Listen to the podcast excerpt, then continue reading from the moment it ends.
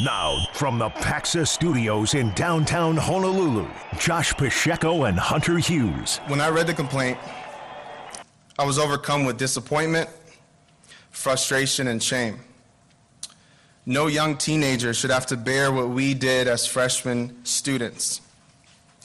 We were conditioned to believe that this behavior was normal, which was sickening and unacceptable. Off the bench on ESPN Honolulu.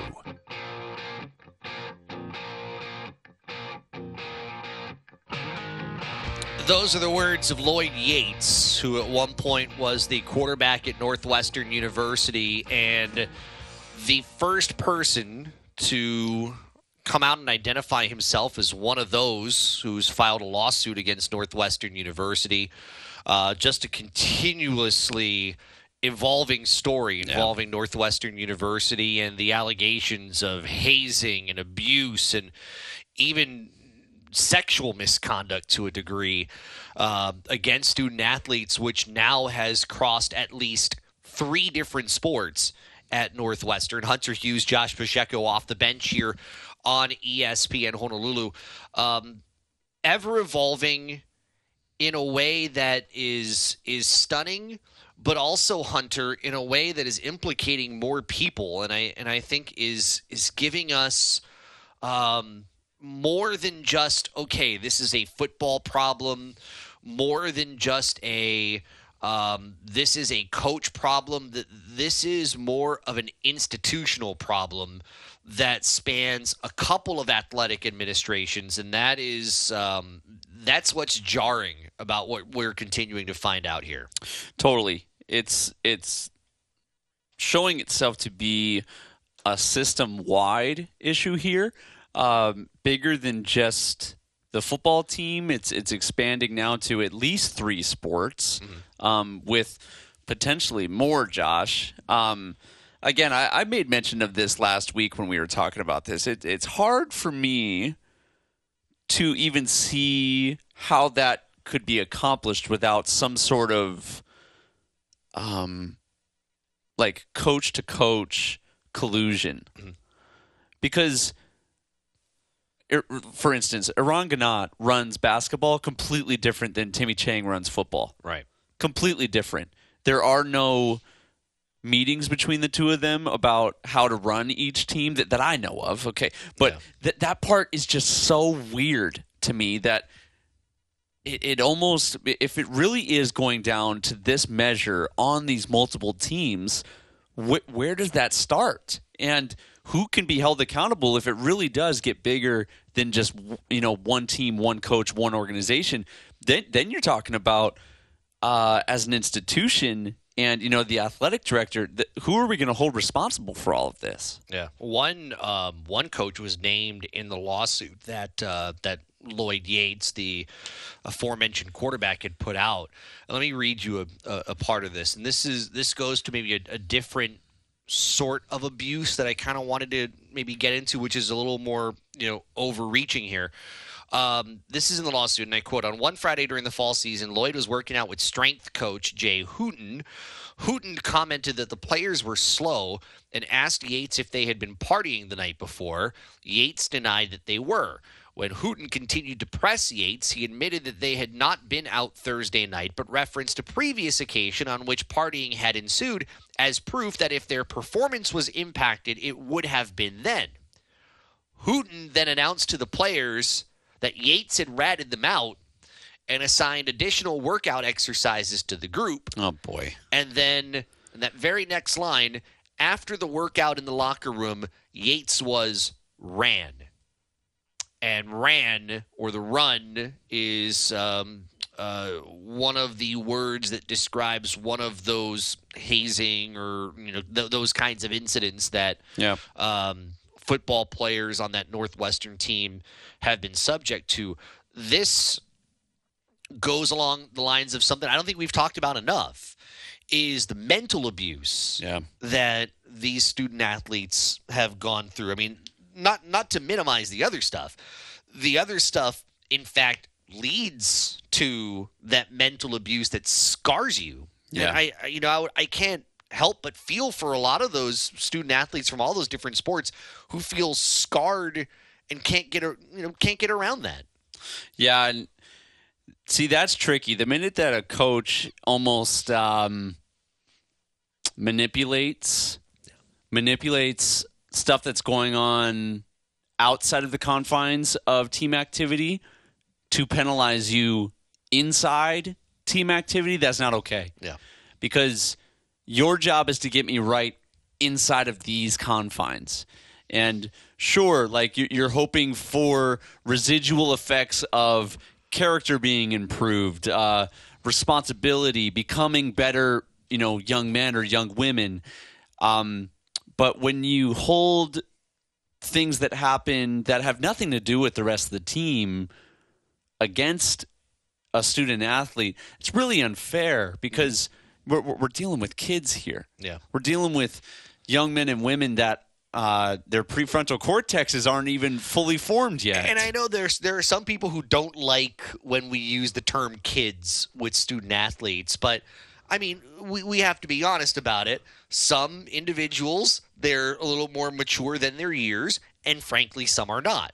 And, uh, And many let me let you in on something. The majority of them are not. There you go. and the majority of them are months removed from you know their mom's house uh, months removed from high school um, i had a teammate from kahuku who still didn't have his driver's license and it was his junior year of college Wow.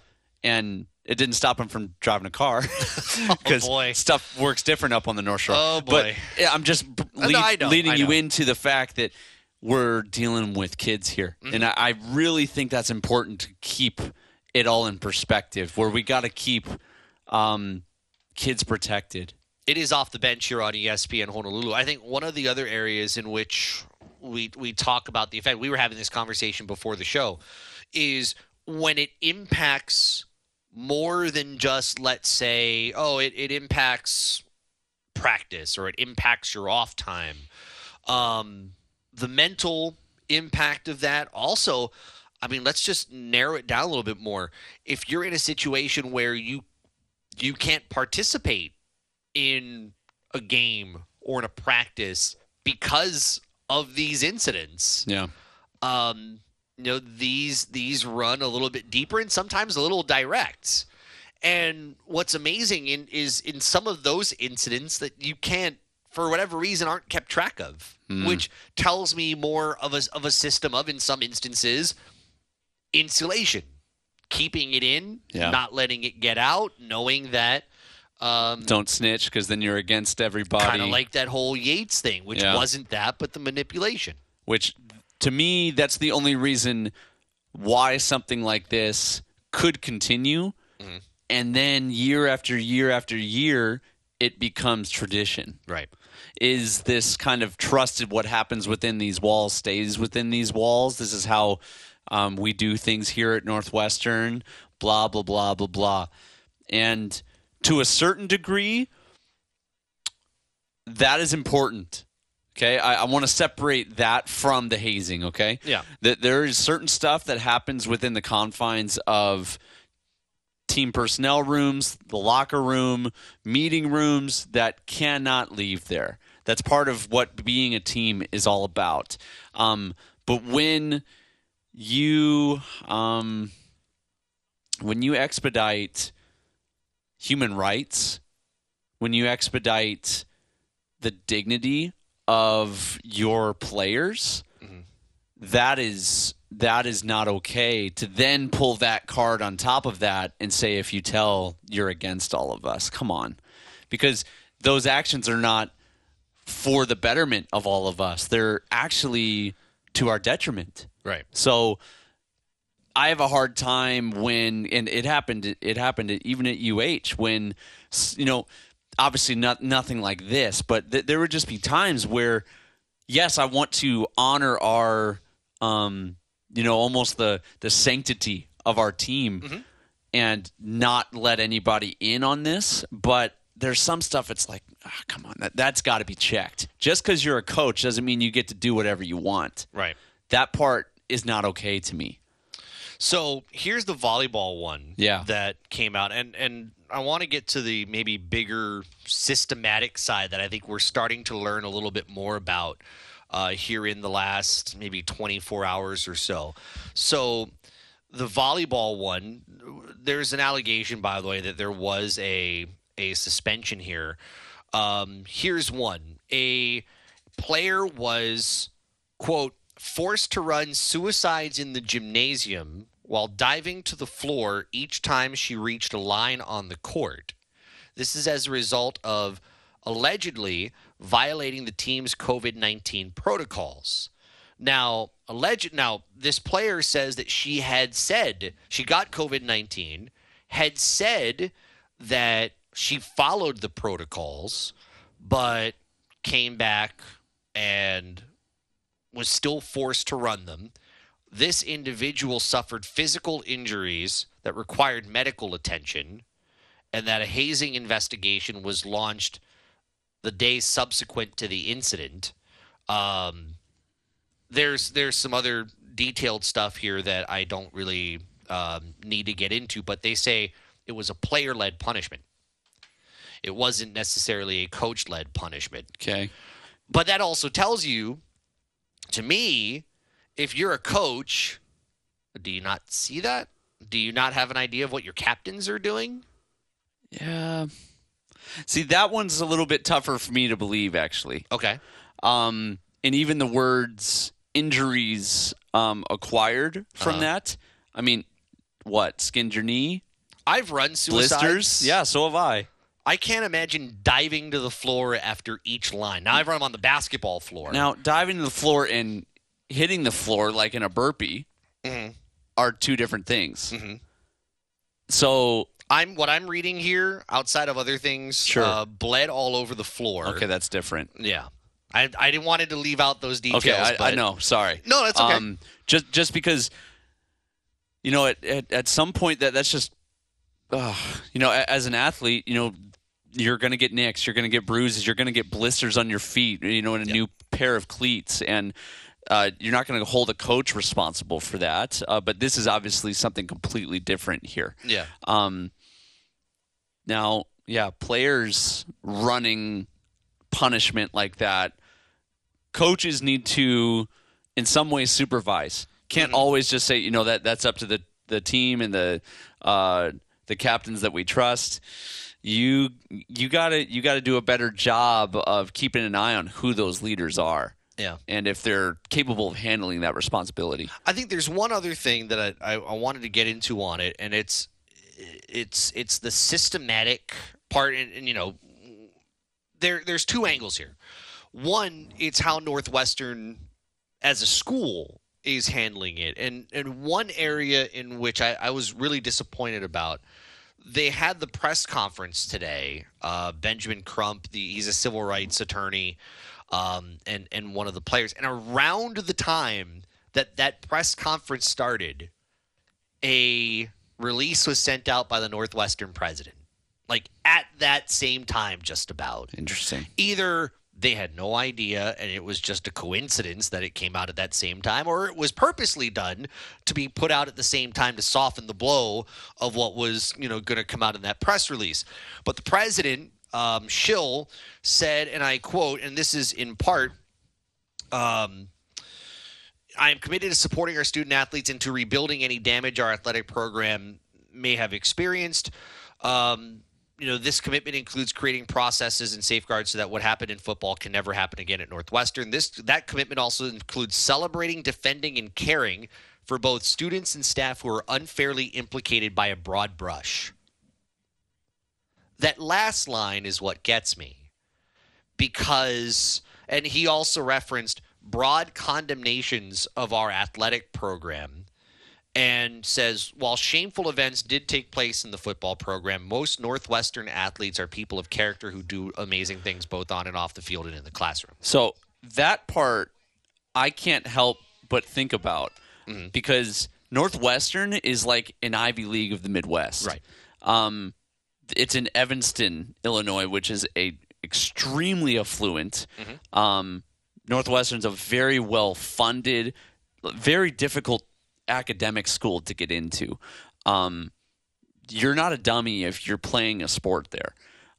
And not all the time, but usually in that sort of environment, people are educated and care for themselves and care for each other.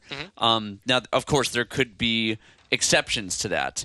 Um, but I am almost inclined in some aspects to believe that president a little bit because Okay.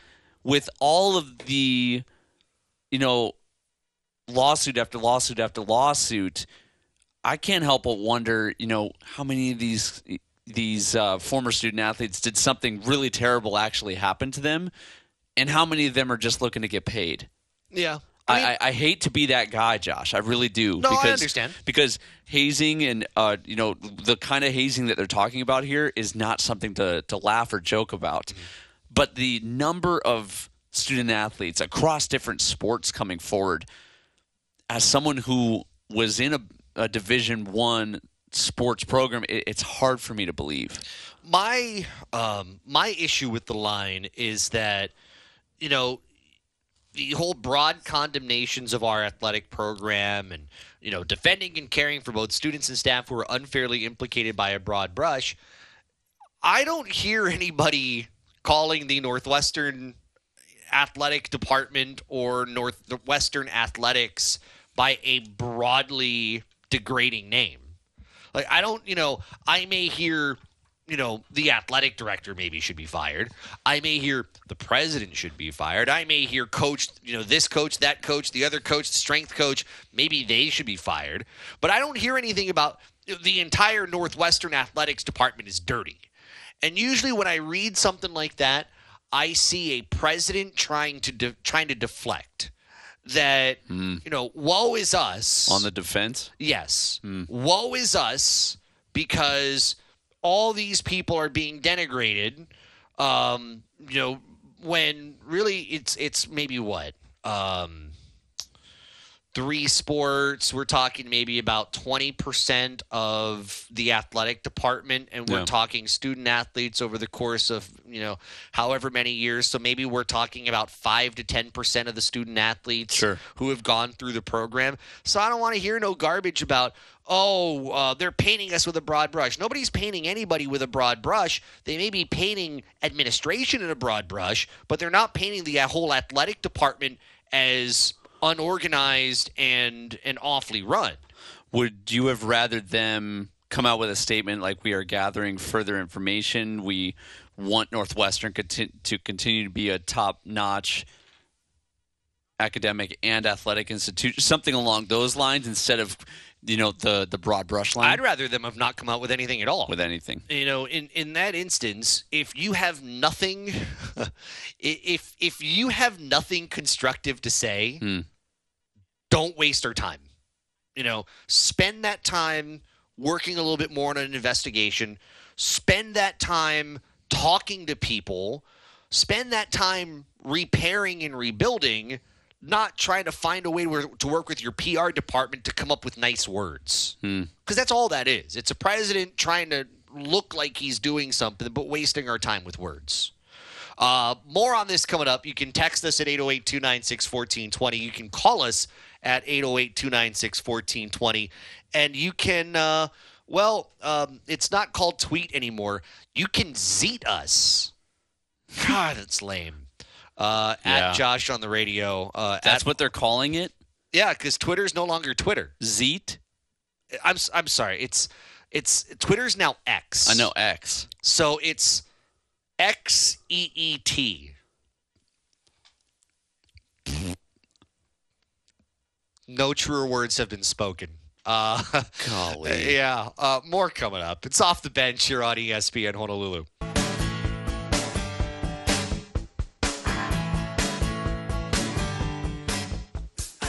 Zeet. I'm sorry, I just can't. I can't get away from what we wrapped the last segment on. X E E T. you know what it rhymes with Yeet. which is just as bad Yeah. Or or beat, which is just as tasty. Mm. It is off the bench. or feet which is just as tasty. Yeah. Uh, it is off the bench. Yikes. Uh, here on ESPN Honolulu, Hunter Hughes, Josh Pacheco. Coming up, uh, Hawaii Baseball's new pitching coach, Keith Zuniga, is going to join us at the top of the next hour. Whew, I need to erase that from my mind for a moment. And uh, coming up after the bottom of the hour, there is. I don't know if this is political. I don't. I, I don't know what this is, but there is this mini controversy over USA women's soccer that uh, that I think we need to address. And we got a text about it a little while ago, so we'll we'll address it coming up here in a bit. Um, finish up on this Northwestern and hazing and and, and, and abuse and, and all that stuff. I, I don't want to sound naive. I don't I don't want to I don't want to ask this in kind of an, an, an odd way, but I think it is worth asking uh, for those that haven't been in a, a college locker room. Yeah. Um, is there like acceptable hazing or or hazing that is not abusive or manipulative or any is, is there such a thing as positive or okay hazing?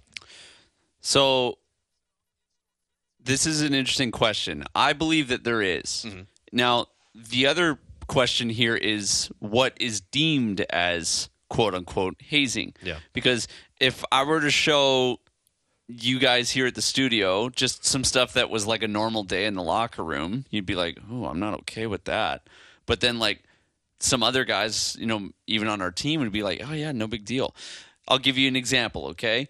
Um, say we've got these rolling foam foam rolling um, pads that you you roll out your legs and stuff with. They're all over the locker room, and we would smack each other with them.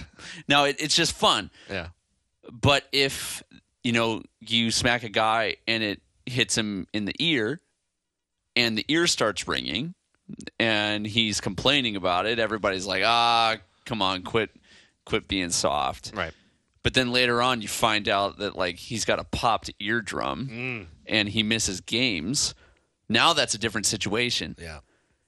You, you, you see what I'm saying? Mm-hmm. And to the coaches, the the guys are just being idiots in the locker room, Right. And they didn't mean to pop his eardrum, but it does. You know that it, it's a the it- chance that that happens, now a- you've affected something. that's bigger. exactly right. It's a moving line. Mm-hmm. That's that's what I'm kind of. That's my point to that Yeah. question. Is it's a moving line.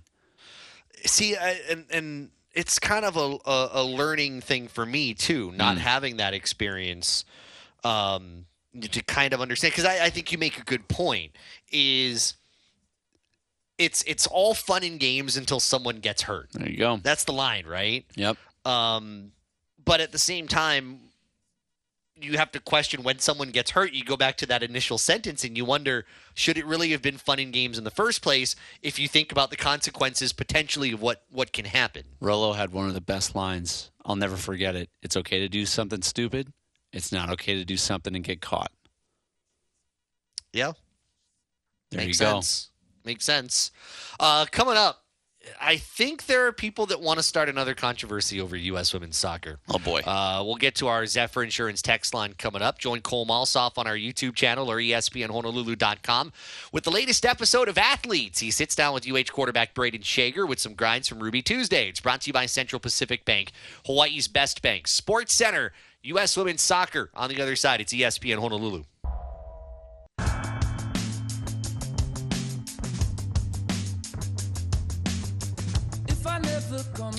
Off the bench, starting off your week, uh, we got a little bit of um, programming adjustments this week. We got Yankees Mets, the uh, Subway Series this week. So, um, if I look Battle of two poor teams. Sorry, not economic poor, just poor performing teams. Yeah.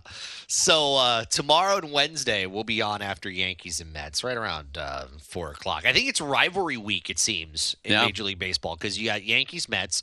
You've also got A's Giants, which is happening at the same time. Should see if the Cubs are playing the Cardinals. No one cares. It's true. the Cardinals. Uh, the Cardinals are so bad. Both of those teams stink. Oh, you missed it. How bad are they? Thank you. Thank you. We we finally got there. There we go. Um, Multitasking your- over your- here. Your Cubs aren't terrible. I mean, They're you- also you- not great. But you can't be the Cardinals. I mean, that's that's bad, bad. Yeah. Uh, Chicago, well, Cubs and White Sox. There we go. I mean, Across town. right now that's a lot better. North side. I mean, those are, are well, you got that. You got uh, Marlins, Rays. Uh, you know what they should have done? They should have gotten uh, Dodgers, Angels, but they couldn't do that because you know Major League Baseball can't be perfect. That's right. There's there's news by the way on um, Shohei Ohtani. We'll get to a little bit later on. Apparently, there are some teams that are throwing out feelers on Ohtani. sliding in the DMs. Yeah, two teams that maybe you really didn't give much of a thought to that maybe we should consider uh, going down the stretch. That's coming up in a little bit. We were on the air on uh, Friday when Team USA women's soccer beat Vietnam 3 0. Big match on Wednesday when they take on, this is a great match, USA and the Netherlands. Um, that's going to be Yep. good, good. That might be one of Team USA's biggest challengers. Playing Big Orange, right? Yeah. Yep. Uh, the Netherlands, not bad. Oh, they're Um, they're good. Germany's good. Germany put up six goals in their game yeah. or their match. Sorry. They were just throwing. Um, they had uh, Brazil and and Panama uh, Mm. just a moment ago. They were showing the the, the replay of that. Brazil, uh, good, very Yep. good. Um, there has been what seems like a little bit of a controversy over Team USA women's soccer, and I and I say this because it feels like this is a controversy that is only geared to them. This team, you may recall, was it four years ago? I don't I don't remember how many years ago it was. But when you had some players who, you know, didn't stand for the national anthem, you may recall, right? Um, that there was a big controversy over that. You had some of these players speak out over some of the issues that they felt within the country, and you had a lot of people getting on them for that. Now, it's that some of them didn't sing. During the national anthem. Yes. Oh my gosh. I've been seeing this. Uh, it, it has been talked about here and there. And, and let me read you this text from our Zephyr Insurance text line at the 291, uh, or at 808 296 1420 from the 291. Before the match, most of the female U.S. soccer team refused to sing the national anthem of the nation they are citizens of and which they represent, has triggered support and controversy. More than half of the 11 players on the field did not sing along. Only five of the players stood with their hands over their hearts. Three of them appeared to sing along. You might not think much of that, but most soccer players typically are seen singing the words of their country's an- anthem at least before prominent World Cup matches. Um, you know, this later says, Why do sports have to become controversial and political? It's so sad to see how much our country has decayed and fallen. It's hmm, interesting I've got a lot because to say off that I, I, last I- bit. I, you know, it's it's funny. I, I do too. To ask that question, why have they become so controversial and political? Let me just flip that around on whoever's saying that. Aren't you the one making it controversial and political? Like you and I go to games often. Yep. Um, you know, you tell me that when the PA announcer says, please rise, this is how I say it, please rise uh, if you're able and remove your caps for the singing or the playing of our nation's anthem in Hawaii Pono'i. You try to tell me that every single person in the arena, every single person in the stadium, every single person in the ballpark is singing along to the national anthem in Hawaii Pono'i. no. And do you criticize? And some of them are. It's not even in protest. No. What about the guy in the bathroom who has indigestion? Well, I haven't thought about that guy yet. But he's in the stadium. So, so if he's not singing along on the John while this is taking Yeah. place, so it's, my my degrading point, our nation. Oh gosh, um, I was not expecting that to go there. So, are you going to tell me that average Joe construction worker who gets up is a problem or is wrong because he got up, he stood, he took off his cap, put it down, but because he didn't sing the national anthem or put his hand over his heart, Yeah. that he is making a political statement and is being controversial. This is where I'm going to jump in. Please. Okay. You know who also didn't sing during the national anthem? Who? Philadelphia Eagles head coach Nick Sirianni. Okay, if you go back and watch that national anthem by uh, by Chris Stapleton this last Super Bowl, which was awesome, it was epic. They flash over to Nick Sirianni. He's not singing either, and yet tears are streaming down his face. Mm-hmm. Just because someone's not singing doesn't mean that they're not thankful that they live in the United States. Right. Doesn't mean that they aren't having a potentially life altering emotional experience wearing their country's colors. And he's not the only one. Th- I okay, we get a lot of texts, Josh. this is like borderline one of the I I just gotta say it one of the dumbest ones I've ever been around for. I, I, in, in, to give the texter credit, I don't know if the texter wrote it or if they copied and pasted it from where they saw Okay. it. I don't, I don't know. So Whoever gonna- whoever's critiquing this, th- this one is just flat out dumb. uh-huh. They are representing our country. Yeah. They aren't boycotting the game. Right. Their job is to go out and play soccer. They're not robots. You have no idea what's going on in their mind at that time. They could be incredibly grateful. They could be incredibly supportive of the current uh, pr- uh, presidential um, campaign that's in the office right now. They, they, they could be against it. Who, who knows? To equate their actions during the national anthem to the the um, degradation of our country, that's unfair. It is. Um, it, it's unfortunate that this team. There are there are certain people, and I don't. Again, I don't want to make this political, but there are certain people who who view this team not as successful because they are. They're going after a third World Cup. Yep. Um, Dominant. But they view them as targets. Yeah. Um, Yeah, because they represent more than than Right. just playing soccer. Right. And and the thing is it's not every single individual. Some of them, yes, are outspoken and you know what? Yep. I don't have a problem with it. Um, they have a right to voice their opinions, whether they, you know, whatever those opinions are. Yep. They've been given that right to do that, and I have no problem with it.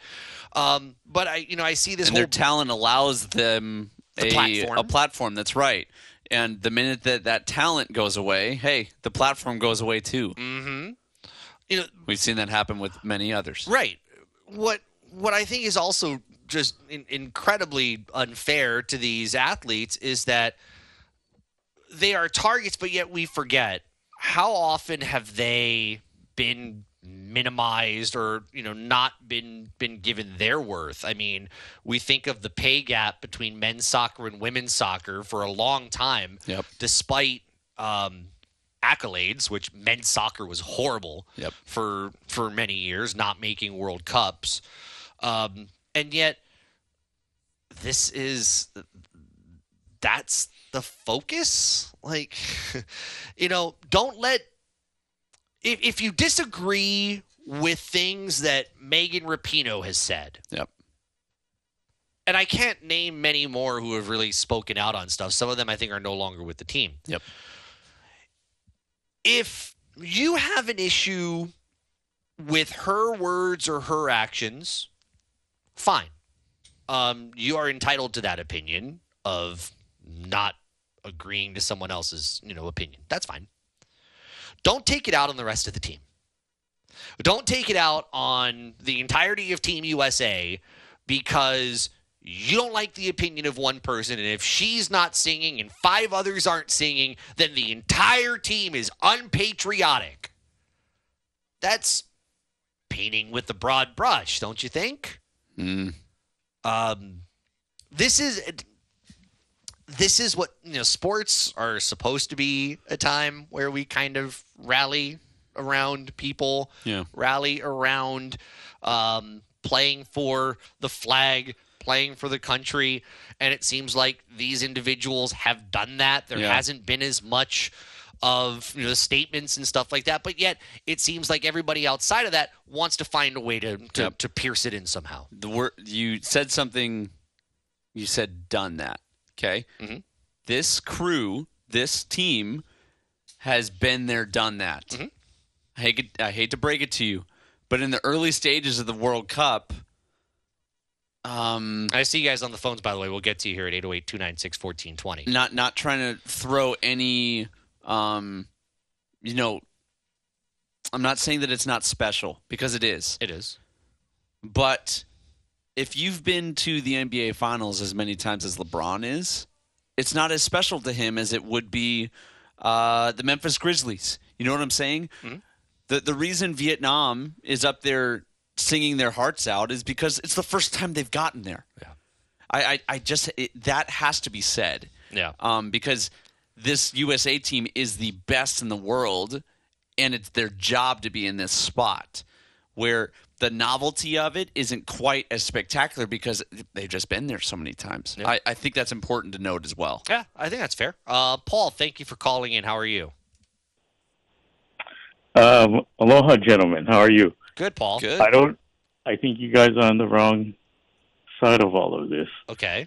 See, what what they need, what the women's soccer team need to do because of their history of doing stuff like this. They took the knee. Remember, the last time they had this event. Okay. Uh, that was several years ago. do, yeah, but they have to do better.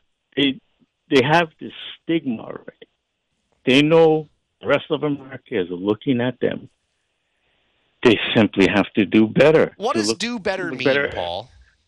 look like better Americans. You know, they have to get out of that stigma that they created for themselves. Look, if a Rapace doesn't like um, the pay, she needs to bring that up with the, the association. And they did. Not hate them, not hate America for it. No, I, I You think what? I don't know right. if they're hating America. No, they're not hating. No. No. They look like they're hating America. They like do? it or not, like it or not, gentlemen, they do. And the both of you, you're just two guys saying this. The rest of America looks at this thing. Look, That, that's Look at that's these Steve ungrateful Paul. Who is You're gonna say of 300 America? million people all agree with You- you? look, look on the internet. Look, Oh, look. stop Oh, it. you're you're not going to win this No, one, no. Paul. no, I'm winning this one because they have to do better. Okay, they, you know, they, they they have to look better. The rest of the teams, they're singing their national anthem. What what is and we, you're gonna people are gonna p- compare it. The the rest of the world uh, is gonna compare. them. Who's comparing And it- it? Uh, look on the internet. You, I you have know, looked on the look- internet, Paul. I practically live on the internet. on I the have no When they life, Paul. when they when they lost to Canada, you saw it, Josh. Twitter, everybody was saying, "I can't believe it. I'm an American who who who like look seeing the U.S. women's soccer team lose to Canada." There were a lot of those tweets. There were a lot of that on um, online. That's different. They they just have to do better. They're, they're not looking good, Josh. And if they lose tomorrow, you're gonna have you're gonna see the same thing. Yeah, good. They lost to, to the Netherlands. Yeah, yeah. Paul, you, don't, you, you guys are Uh, kidding Paul, yourself. Paul, Paul, uh, thank you for the call, Paul. I, I don't know what Marvel universe and what multiverse you live in, um, but I, I don't know how much more wrong you can be here. Um, I don't know I don't anybody. there's a- I don't know anybody who would be like, "Oh, they lost to the Netherlands. Good for them because they have such and such stance on whatever it is that they have a stance on." That's pretty steep. That's oh. And show me the contract that they all signed on the dotted line that says you must sing for the national anthem. That doesn't sound land of the free, no, home of the brave. no, We're not living in a communist nation. No. So, because of that, they reserve the right, whether some would say it's correct or not correct. And again, like, you're coming from a limited side here. The Right. people that are critiquing this, you have no idea.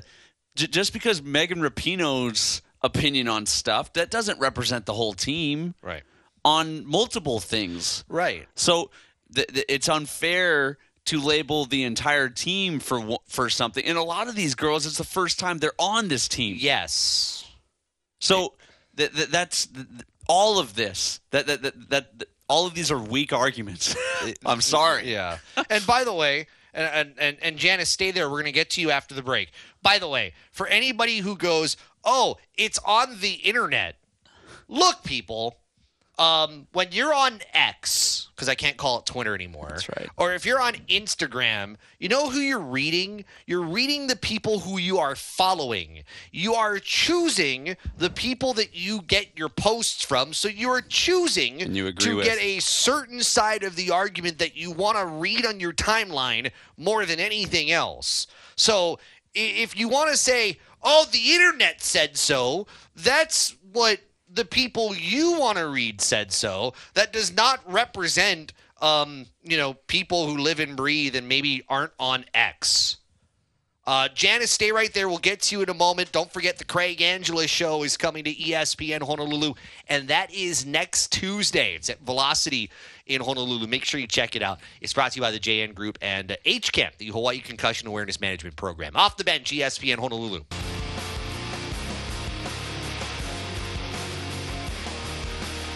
Uh, Keith Zuniga, who's Hawaii's uh, new pitching coach for the Rainbow Warrior baseball team, is going to join us coming up in about uh, 10 minutes. Uh, Janice, I appreciate your patience. Thank you for hanging on. How are you? Good. What's up?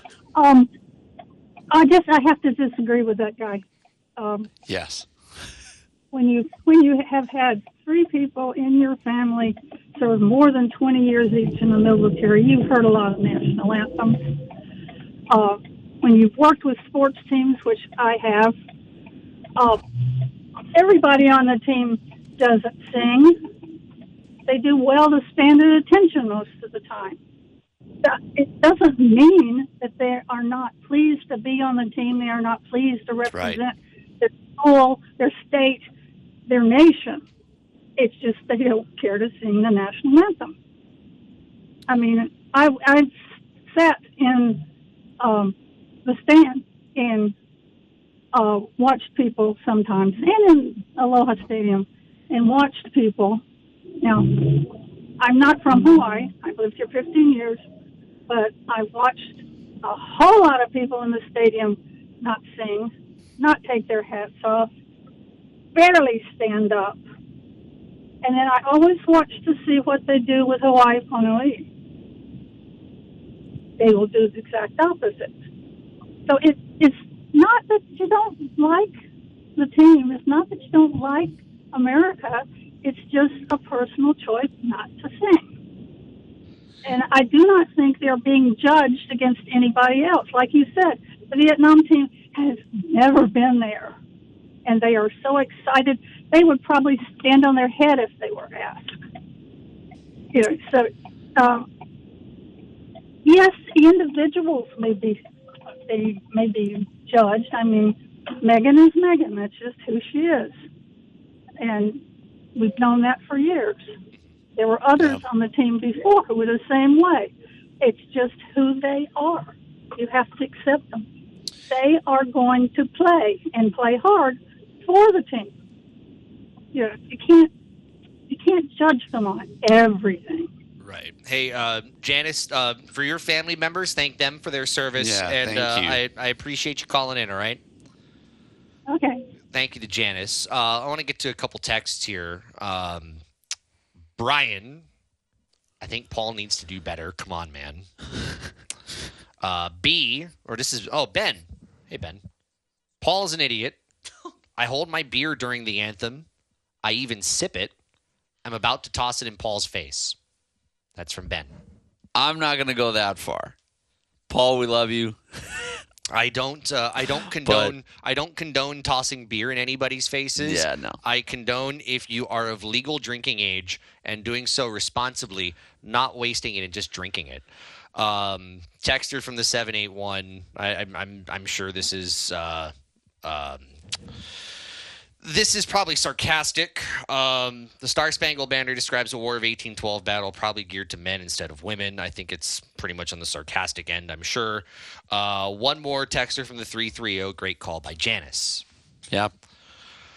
I, Now, okay, go for it.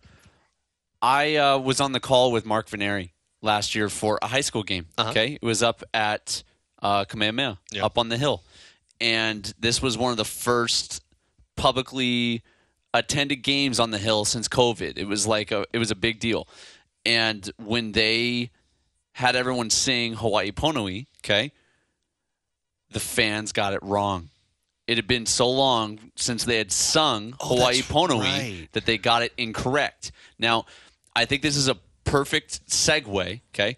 Just because they got the song incorrect does not mean that they don't agree Right. with what Hawaii Pono'i stands for or what it means to the state of Hawaii. We're, we're talking about Kamehameha here. It just means they got it wrong. That's right. It means that they're people. Yeah. Um, in the same aspect, Wasn't that the one where they stopped it? Like, they did. The, the guy from the field, and again, this is the first time I've ever been up there, right? made them all stop. Yeah. He said, "All right, all right, enough, enough, enough," and cut them off halfway through. And I looked over at Mark, and he had his, he had his hand on his mouth because he'd never Oh. seen anything like it. Yeah. Um, I bring this up because you it's very I have a hard time judging someone's heart based off of not doing something that you want them to do. Yeah. Uh, Keith Zuniga is going to join us after Sports Center in traffic.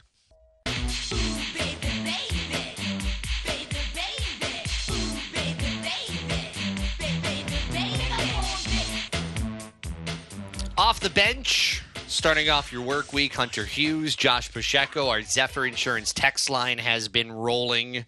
Uh, we'll get back there coming up in just a little while. Meantime, all of our guests, when they appear, they do so uh, courtesy of the Aloha Kia hotline.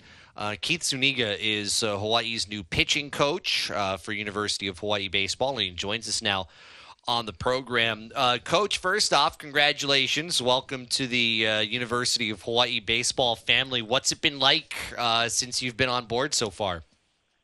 Josh, thank you guys for having me, man. Um, it, it's been awesome. You know, just been having conversations with Coach Hill and and the staff in regard in regards to recruits and you know what we're going to you know be looking at you know from for the next two three years. So really just uh, getting to low getting to know a lot of you know the guys that we have on the current staff, uh, the pitching staff right now, getting to know some of the recruits and just trying to put a game plan together, you know, to also move my family out to the island and get to work. But we're excited. That's one of the toughest parts, right? I mean, um, especially in, in baseball, where I know, um, you know, not every coach, you know, some coaches have the volunteer position, some don't. The timetable can be kind of quick because baseball really is a year round thing with pitchers and summer ball. That um, that transition is not easy, and then Hawaii makes it a little tougher, doesn't it? Well, we're we're, we're finding that out, you know, every single day. But at, up to this point, it's been extremely smooth. Uh, my wife has been dealing with a lot of the, you know, the day to day stuff from the move. So she's a rock star, and and uh, awesome to obviously have her in my corner, man. But Coach Hill and everybody's been awesome in regards to this transition, and everybody in the administration and, and HR, and you know, up to this point, man, it, it's been a smooth transition, and and uh, you know we're just again we're just excited to be a part of the family and and get to work. You know what I've kind of appreciated it as I've kind of gone through your hire is your wealth of experience. And I know sometimes baseball coaches are, are sometimes can be do it all kind of coaches, but your your wealth of experience, much of that as a pitching coach. You were an interim head coach there at New Mexico State for a little while. You've got the recruiting experience. Uh, you've been a director of baseball operations. Um, how do you feel all of those things as part of your resume really does help you out here? Well, really, I, I think your job as an as an assistant is to make you know the head coach's job easier. As cliche as that sounds, um, it's something I take pride in.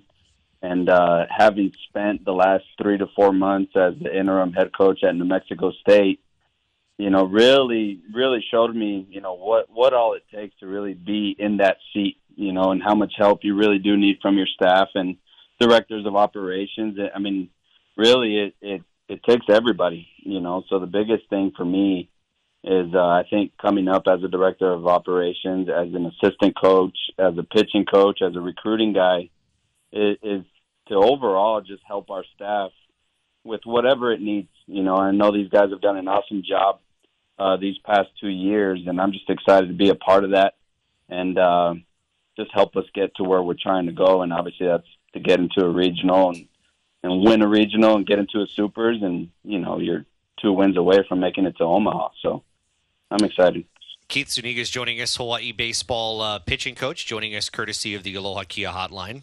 Coach, uh, it's uh, it's no surprise that one of the most important positions at University of Hawaii baseball has been our pitching staff, and more than any other position, that's usually where our draft picks come from. You know, have you given any thought into continuing that legacy and kind of being a part of that heading into the future?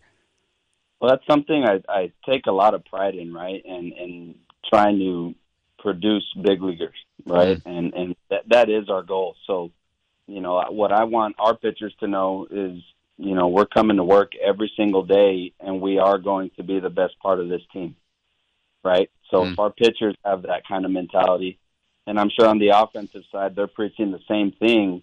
I want our dudes to be the best dudes on the field. And when you look at, you know, the guys who make it to regionals and super regionals and into Omaha, they're always deep on the mound you know, and I think these guys have done a, uh, you know, fabulous job with this pitching staff the last two years, and a lot of credit, you know, to Coach Troop, and obviously happy for him and and the opportunity, you know, that he's embarking on here pretty soon. But they've done an awesome job. So the biggest thing for me is to get there and continue to work on, you know, everything that's been established up to this point. But I mean, it's really pitching and defense and moving guys. I mean, nothing's more, you know, gratifying than, than watching a guy, you know, achieve.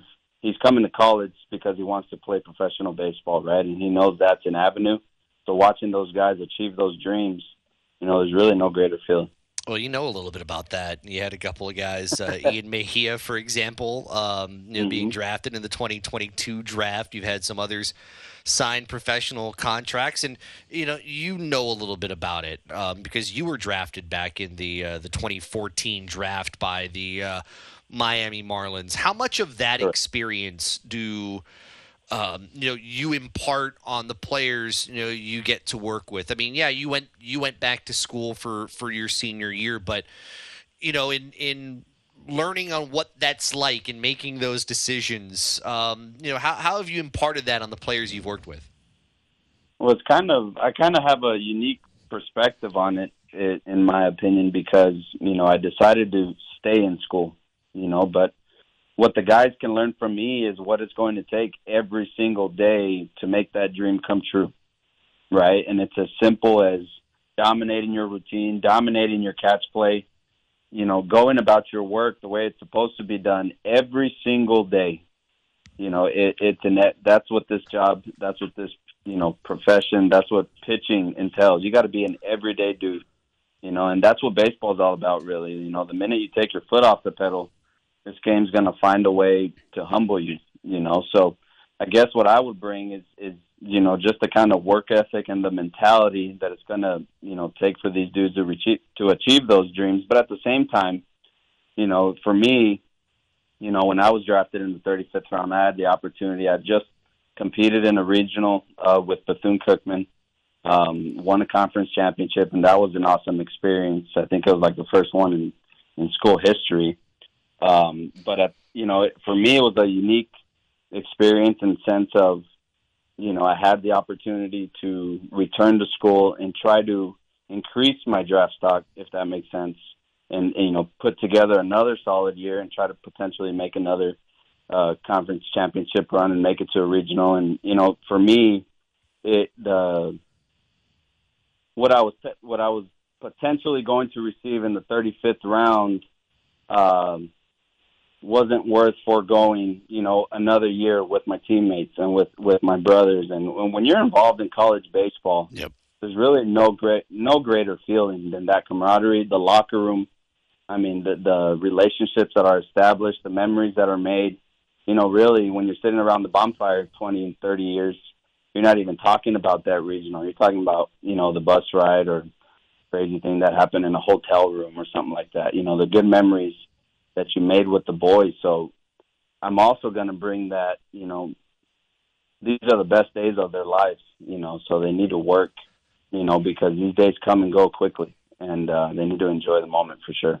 You know, I'm also reminded, and, and Keith Zuniga, Hawaii's new pitching coach, joins us uh, here on Off the Bench on ESPN Honolulu. You got into the administrative side of baseball, what, a year after your senior season, first as a, a director of operations, then ultimately you'd have some some coaching roles just a couple of years after that. I mean, you didn't wait long um, from going on the from from being on the field to being in the uh, the coaches' offices. Uh, what made you decide that you know whether it was uh, as a dobo or as an assistant? What made you decide that that life was for you?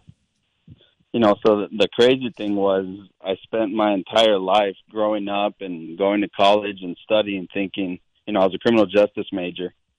And then I ended up getting a master's in criminal justice administration. So all my life, I thought I was going to do something in law enforcement. That's what my father does.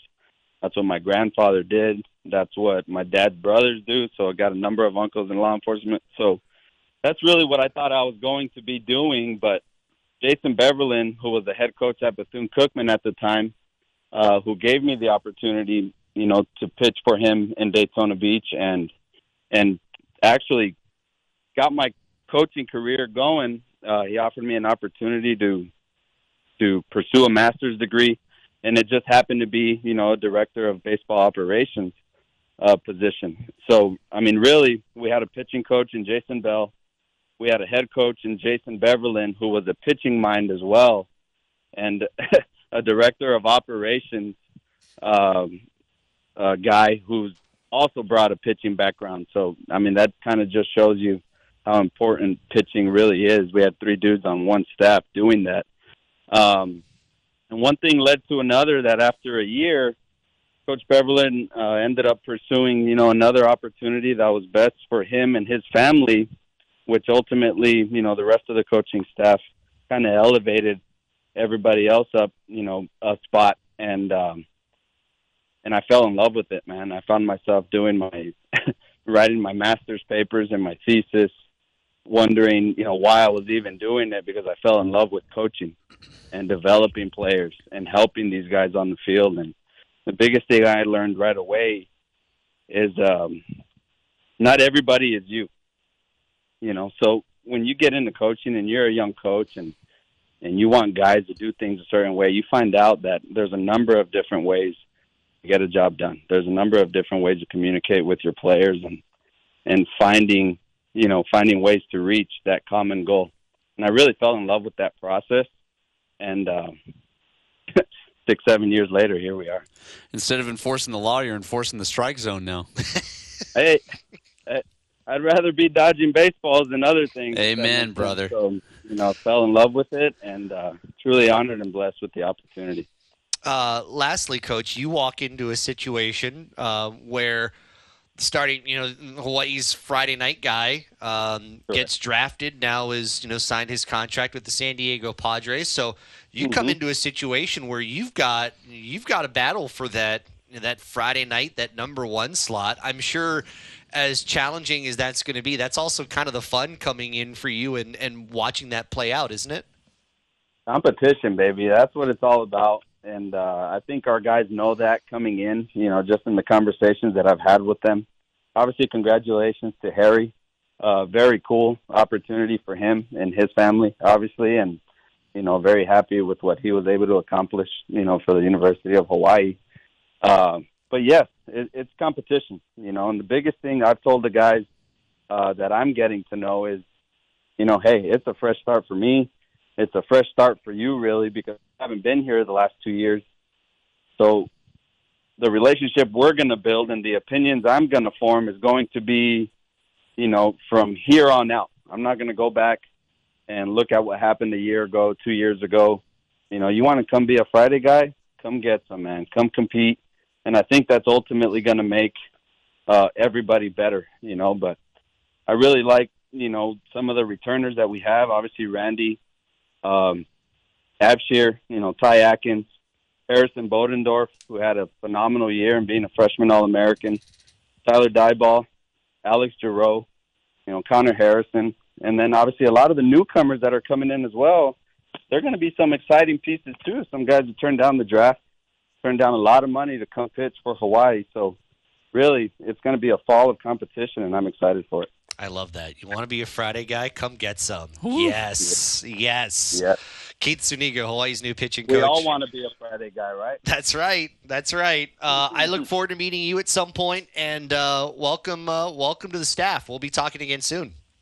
Thank you guys. Thank you for having me. Truly an honor, and can't wait to get out there and see you guys. Thanks, Awesome. coach. Appreciate it. Keith Zuniga, Hawaii's uh, pitching coach, joining us here, courtesy of the Aloha Kia hotline here on ESPN Honolulu. Visit alohakia.com at Aloha Kia. Uh, you know a guy. I love. I, I like that energy. That's one thing Hawaii has had. I think in. Um, you know, in its in its pitching coaches under Rich Hill, who's going into his third year. Matthew Troop, love the guy. Uh, I know he's going to do really well at Loyola Marymount. Young guy with a great resume that brought great energy. Yep. Um, you know, unfortunately, you know, Hawaii couldn't hold on to him. Um, you know, he's got family in California, wanted to start a family, and it's hard to do that when you have no family here. Yep. And um, you know, Trooper's a great guy, and uh, I know he's going to have success up there.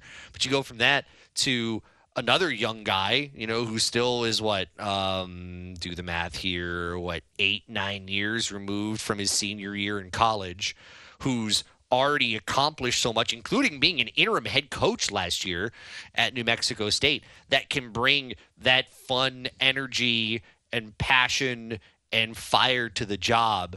Um, I love it.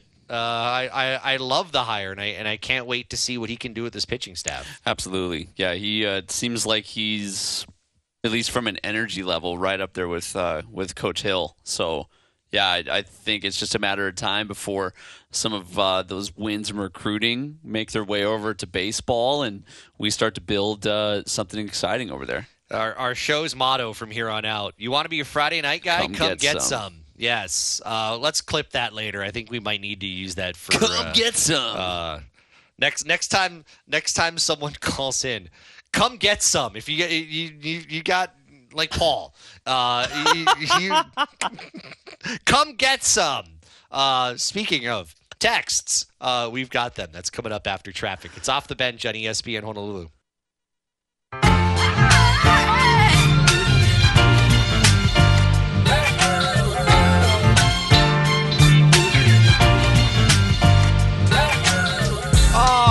Zephyr Insurance text line's been, uh, well, it's not ringing because we have it on silent.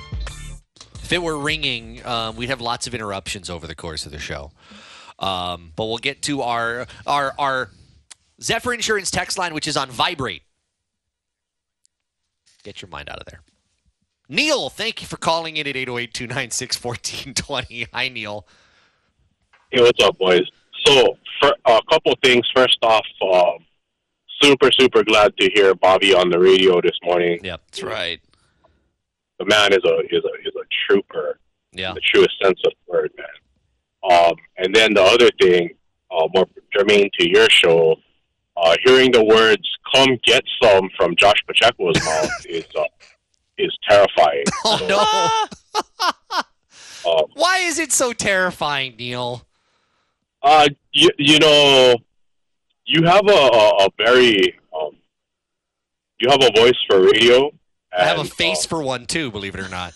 well, I mean, I don't know, bro. I never, I never met you, so I, I can't speak to that. But, um, yeah, it just sounds kind of a little bit uh, risque. I think is the word that I'm going to use. Man, if uh, that's risque, then I have been really, really conservative in my uh, what is it now? 18 years in radio.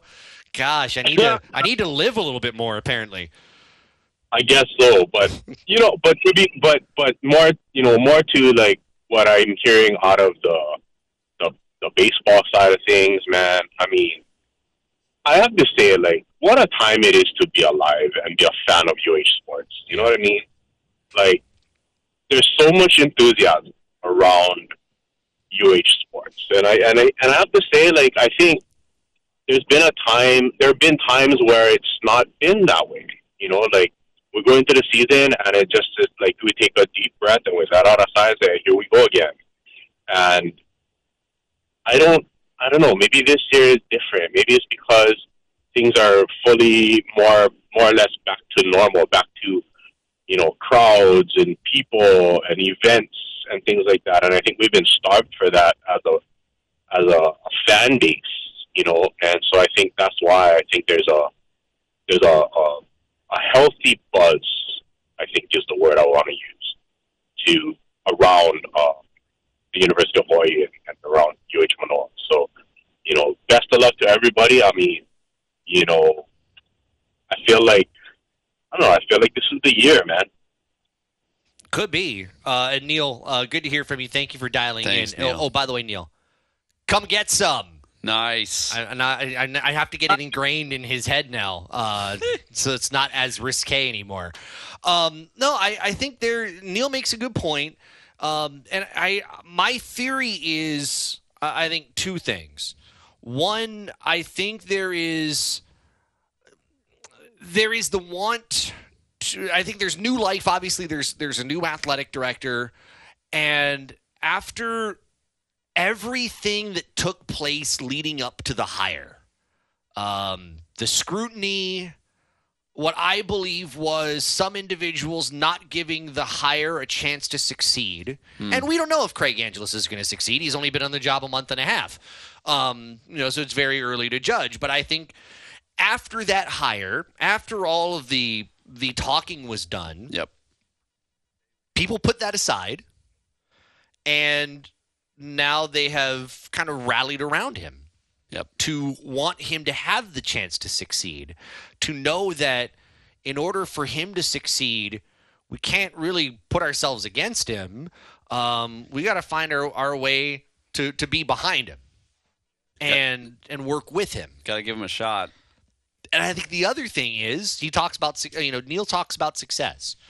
Women's basketball NCAA tournament, baseball got so close to a regional. Just don't lose to UC Riverside and CSU Bakersfield. Um, football's being led by the right people. Yep. Um, you have many sports that are being led by the right people. And you know, in in some of those sports, yeah, you'd like to see a little more success, but sometimes it makes a difference to have the right people behind you, trying to to you know get the communities to support them. Yep. So I, I think in in some of those areas there are a lot of things trending right with the ability for more to come, and I think that's the fun part that you know you'd, you'd love to see. Uh, Sports Center traffic right now. It's off the bench.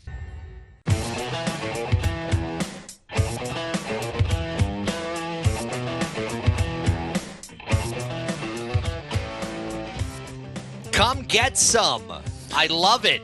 That came from one of our texters from the 513. That's not a bad home run call either. Um, the ball goes over the fence. Come get some. uh, I don't. I think I'd have to pass on that. It'd probably be more of a me thing than a you thing. I think so. Yep. Texter says no, Hunter. it's not. Shut up, Solomon. I don't. I don't. I don't think that's. uh That's uh, your good friend Solomon. Okay. Um, by the way, so so the texter sends that with the uh, the GIF. Oh, it is Solomon. Yep. Oh, okay. I knew it probably was. um, with the uh, the the Brock Lesnar GIF that doesn't even say "come get some." It says "come and get it." Come and get it. Which, by the way, fear Brock Lesnar.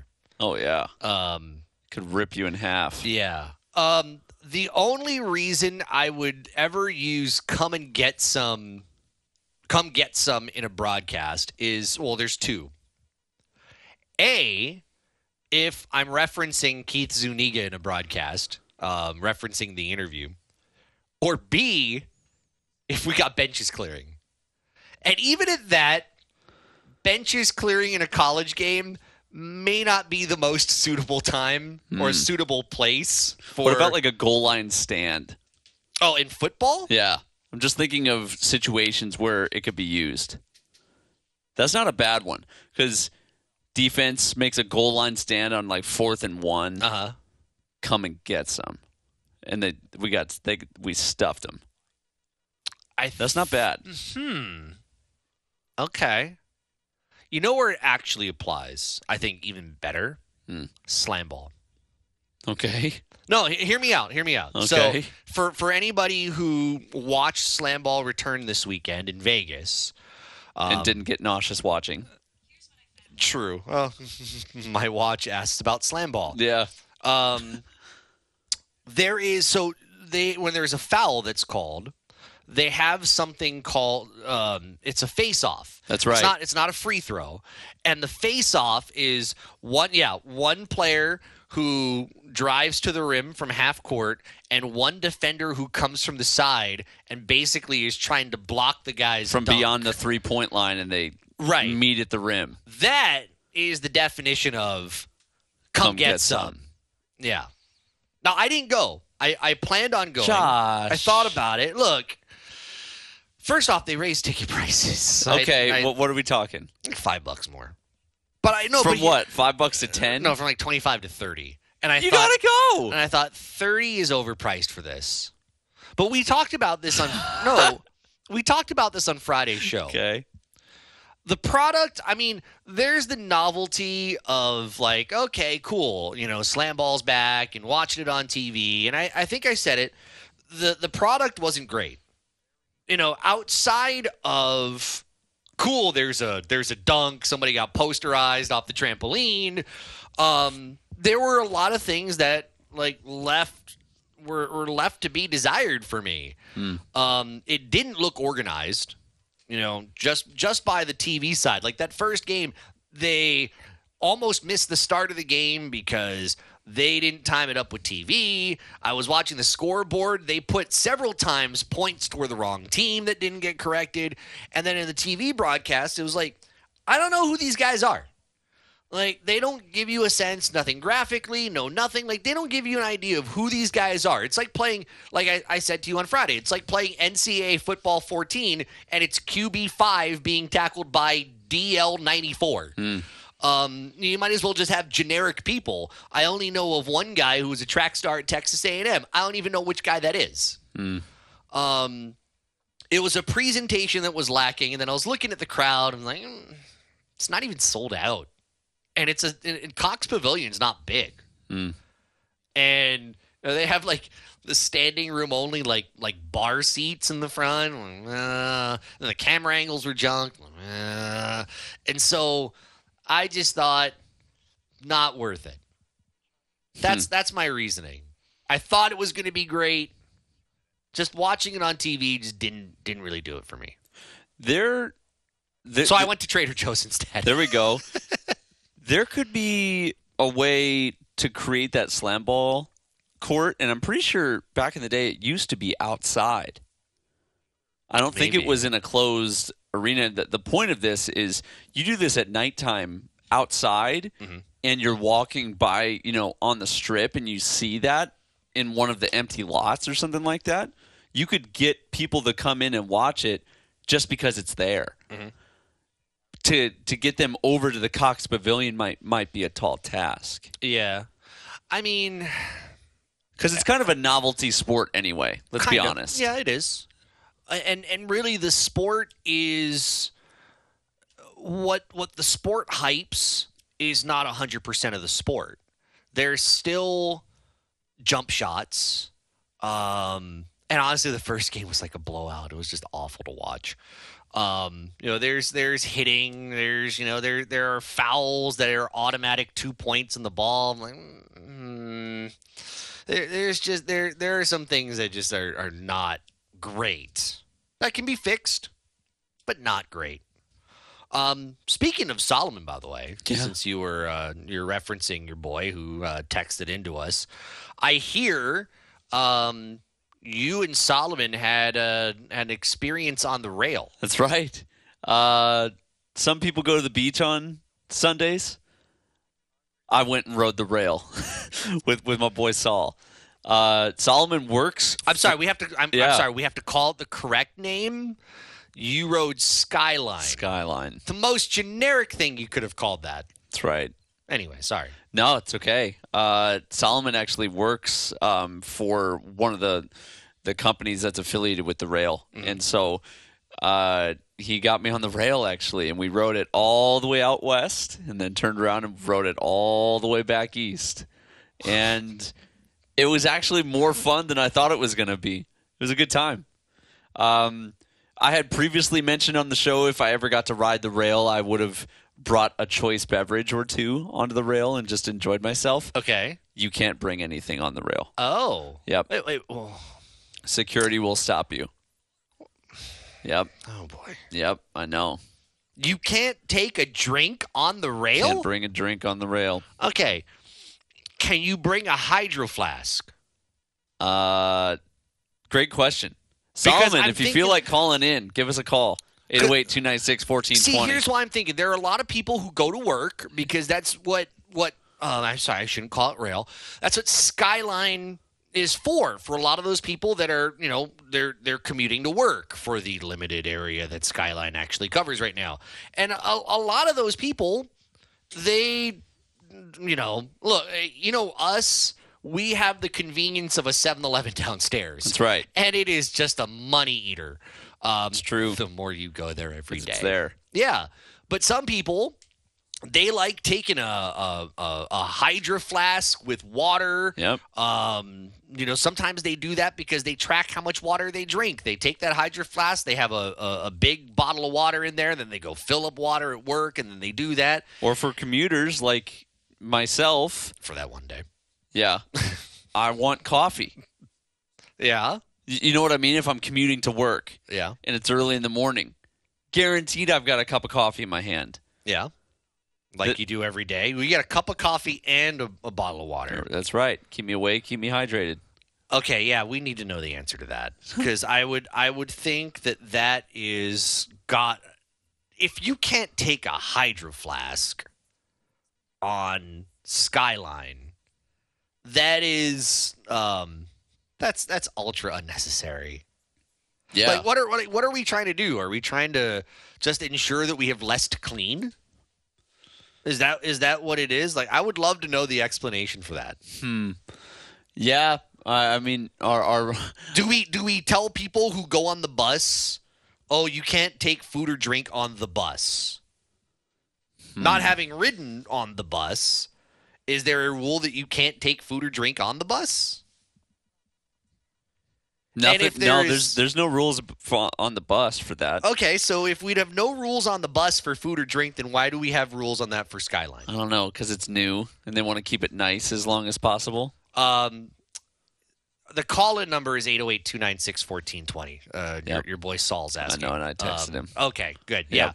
Yeah. Um, call in there because I we need answers. Um, this is this is um, this is our the more you know moment. This is our public service moment where we have an opportunity to um, explain to the audience uh, what you can and can't do. And by the way, um, I have not ridden Skyline yet. I couldn't have last week. I was gone.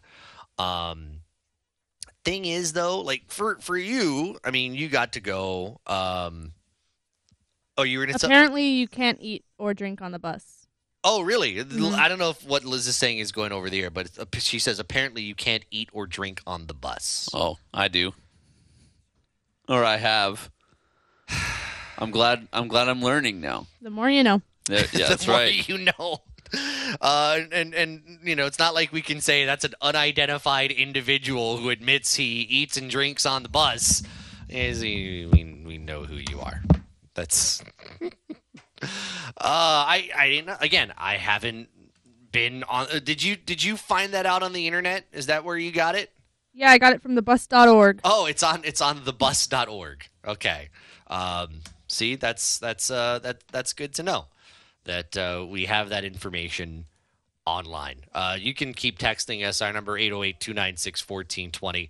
Uh, you can call us at 808-296-1420. Uh, you can zeet us. Can't say tweet anymore. Uh, at Josh on the radio and at all around ATH underscore TV. Are is is uh, is is your guy? He is. He's gonna call in. Okay, cool. Let's. Uh, I, I think we need to get the uh, the the lowdown. We're gonna call him. Okay, cool. Yep. Um, yeah, we need we need some answers to this. We this. do. Um, I. I even if it you know the bus because apparently it's a rule. Um, thanks to Liz for for looking that up. Thanks, Liz. Um, Because I, just- I didn't know. Back whenever I did ride the bus, I didn't know that was a thing. Yeah, apparently because now we know you eat and drink on it. How long ago was that, by the way? I mean, years. Okay, so so there's a um, we've we've the statute of time Yeah. has has absolved you of that. I'm sure. Yeah. Um, Also, I was in college, right? So, yeah, how, how and I'm you- not I'm not eating like a full on pl- plate lunch or anything like that. It's like a Skittles. musubi or something like Okay. that. So Solomon has uh, has called in here. Um, Solomon, can you help us with this? Can, are you allowed to take a hydro flask on Skyline? Uh, as far as I know, yes. Uh, I I know that because I take mine on. uh, Yes. um, I I do know that like if you walk in with like uh like a Wendy's cup or something like that, they're gonna tell you it's uh you know take, like throw it away before you enter the station. Why?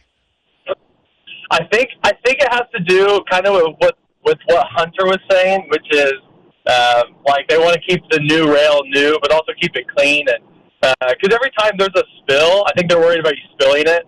Uh, they have to call the cleaners, and they have to like like take it to the train yard. It's a whole process. So I think it's way way more of a deal than most people actually realize. I know what you're saying. You're you're you're you're kind of putting it softly because Hunter's here, but you're saying Hunter's a messy eater, and we don't want you know 15 different hunters on the skyline messing it up for the 150 people who don't eat as messy as Hunter.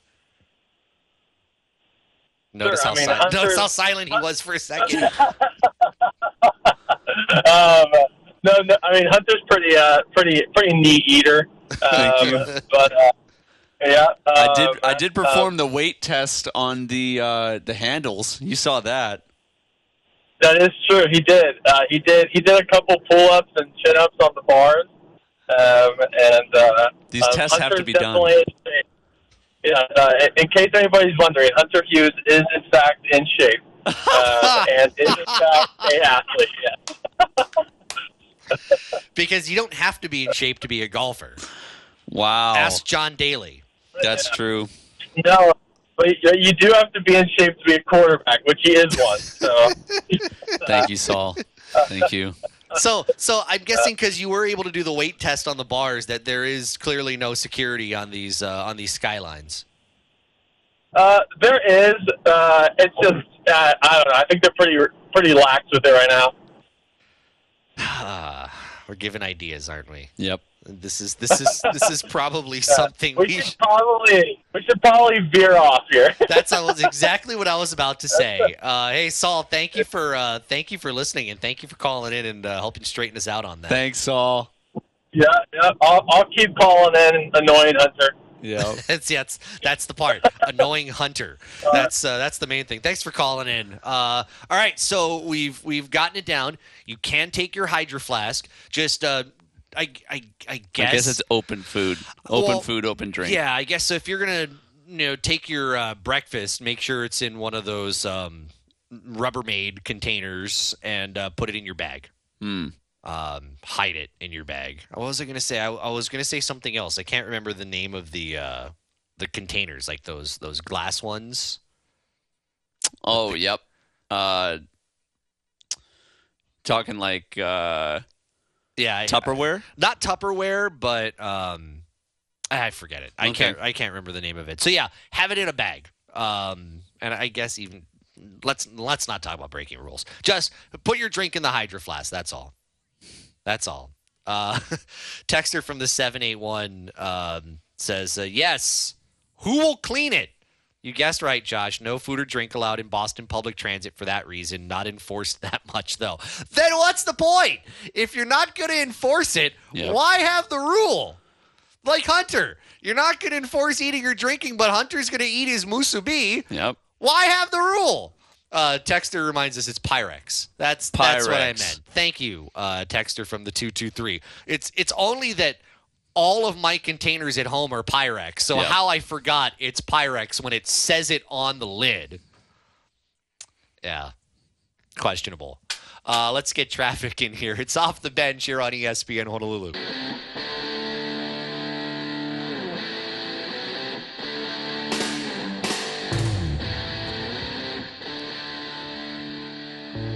Coming up, there are a couple of teams that are apparently trying to gauge interest in Shohei Ohtani. The continued debate on whether Shohei Ohtani uh, should be traded or not as we get close to the trade deadline. Uh, that's coming up here in uh, just a little bit. Uh, apparently, this whole "come get some" thing is uh, is, is making a move. Thank you, Keith Zuniga. Um, he's uh, pushed this forward. Texter from the four nine seven volleyball block. Oh, this is how we can use it on the radio, is, is what they're doing. Texter from the 497. Volleyball block, especially a triple block or basketball block shot. Come and get some. Nice. Uh, on the volleyball side, I will uh, reference that Tiff Wells. Uh, he has his taglines and such for volleyball that I try uh, to make sure nobody emulates. But um, yeah, that'll be up to him. For basketball, the only way you could use it is if the ball goes out of bounds and it's like blocked into the second row. If it's like one of those, like, eh, kind of slapped it out of bounds, you can't really use it. It doesn't have the same oomph. But if it's um, uh, if it's like a Dikembe Mutombo block with the finger wag, then yeah, I think we could. Uh, I, I, I think we could do that.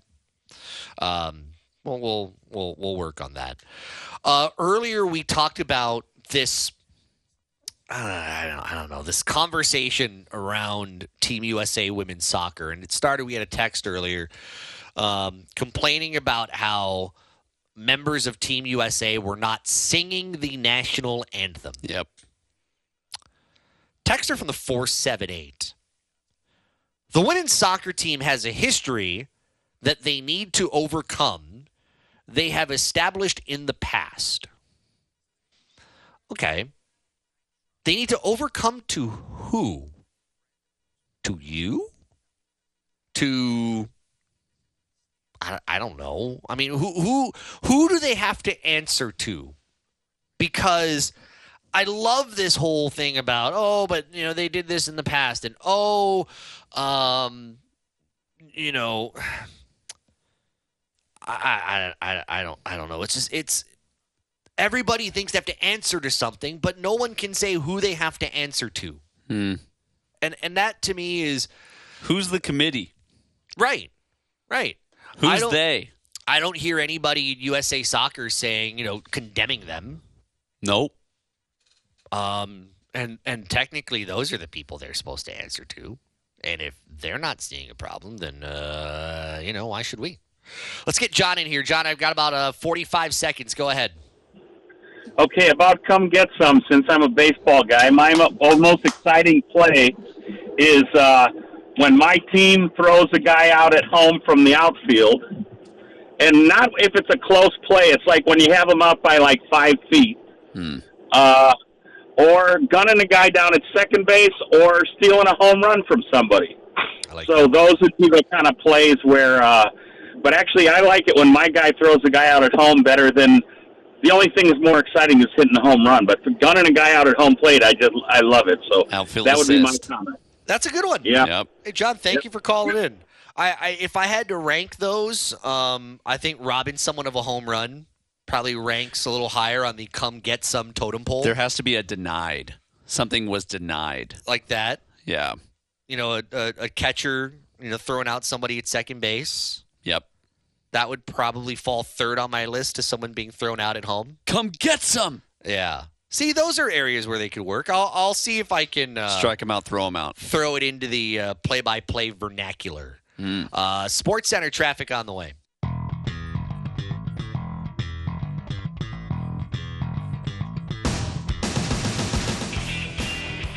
How can you uh, not throw the Red Hot Chili Peppers in here?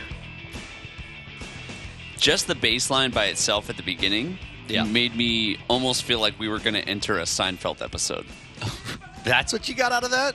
Oh, Oh, oh yeah, yeah, yeah. Just for a brief second, and then I realized what we were listening to. Sorry, I. That's okay. When I think of Seinfeld, I forget about I, I forget about the music to Seinfeld. I just think about uh, Kramer. Sure, but they all intro with that. Right. I, I don't know how that. Um, I just let that get past. um, although I I should mention because I saw this earlier today uh, when I was um, doing my my other stuff. Today is the birthday of Cosmo Kramer. No way. Yeah, Michael Richards is 74 today. By the way, none of this was scripted for No. people who are wondering. No. No, this is completely off the cuff. I'm out the there, bench. Jerry, and loving every minute of it. Yep. Cosmo Kramer. Um, gosh, that show. You want these clubs? I don't want them. I stink. He's the man. Every once in a while, because Seinfeld was more when like I was a, just a tiny kid. Sure. Um, I will see a rerun come on, and I'm not big on watching comedy reruns. Um, because I'm looking for something new that's on. Sure. So every once in a while, I'll I'll see a Seinfeld rerun, and I will stop for a little while and um, you know watch for about five minutes or so. I guess you could say I, because of my age, I don't have a full appreciation for Seinfeld Hmm. as compared to maybe uh, a Modern Family. Sure. Or for me, The Office. Yes. Yeah. Um, Seinfeld was always my dad's show. Mhm. And so he would have it on, and there would be funny moments, but I didn't know the show to the level that he did. It was more of a nostalgic thing that I'm like, oh, my dad would probably think this is really funny. You know what's interesting? Um, you and I, I think, kind of like the same kind of comedy, where Seinfeld is more along the lines of, um, you know, the multi-camera. I forget what they called this because I saw a documentary on this. The multi-camera in-studio audience comedy. Um, and and I think there was a point where they were saying up to where Big Bang Theory came on, they were saying that like the multi-camera studio audience comedy was dying. Yeah.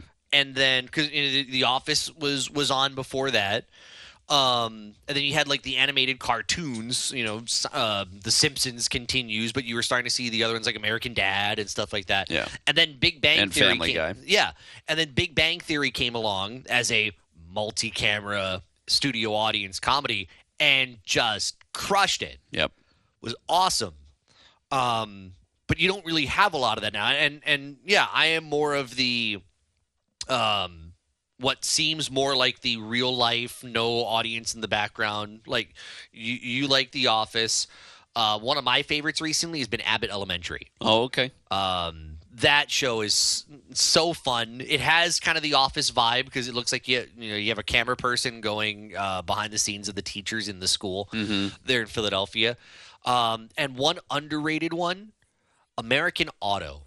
Really? If you have a chance, Anna Gasteyer from Saturday Night Live is uh, the main character in that show.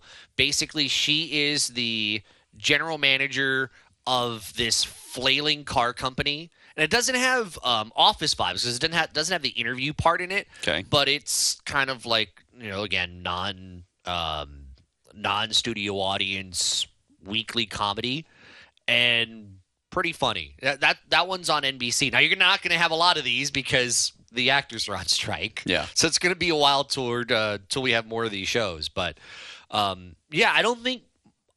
I guess our generation. I don't think our generation has as much appreciation for the multi-camera in-studio audience comedy.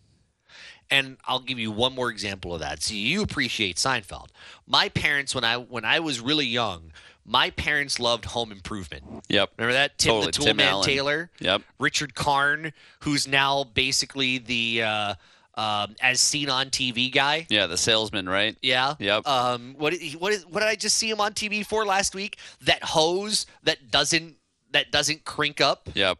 Um. Where it's just it basically once it fills with water, then it just kind of Totally. Yeah. He's that. Jonathan Taylor Thomas was in that. Oh, that's right. Yep. Um, the three boys. My parents loved that show. Yep. I hated that show. Yeah. Couldn't stand it. Uh, so I was in the other room just kind of like on video games. I just couldn't stand home improvement.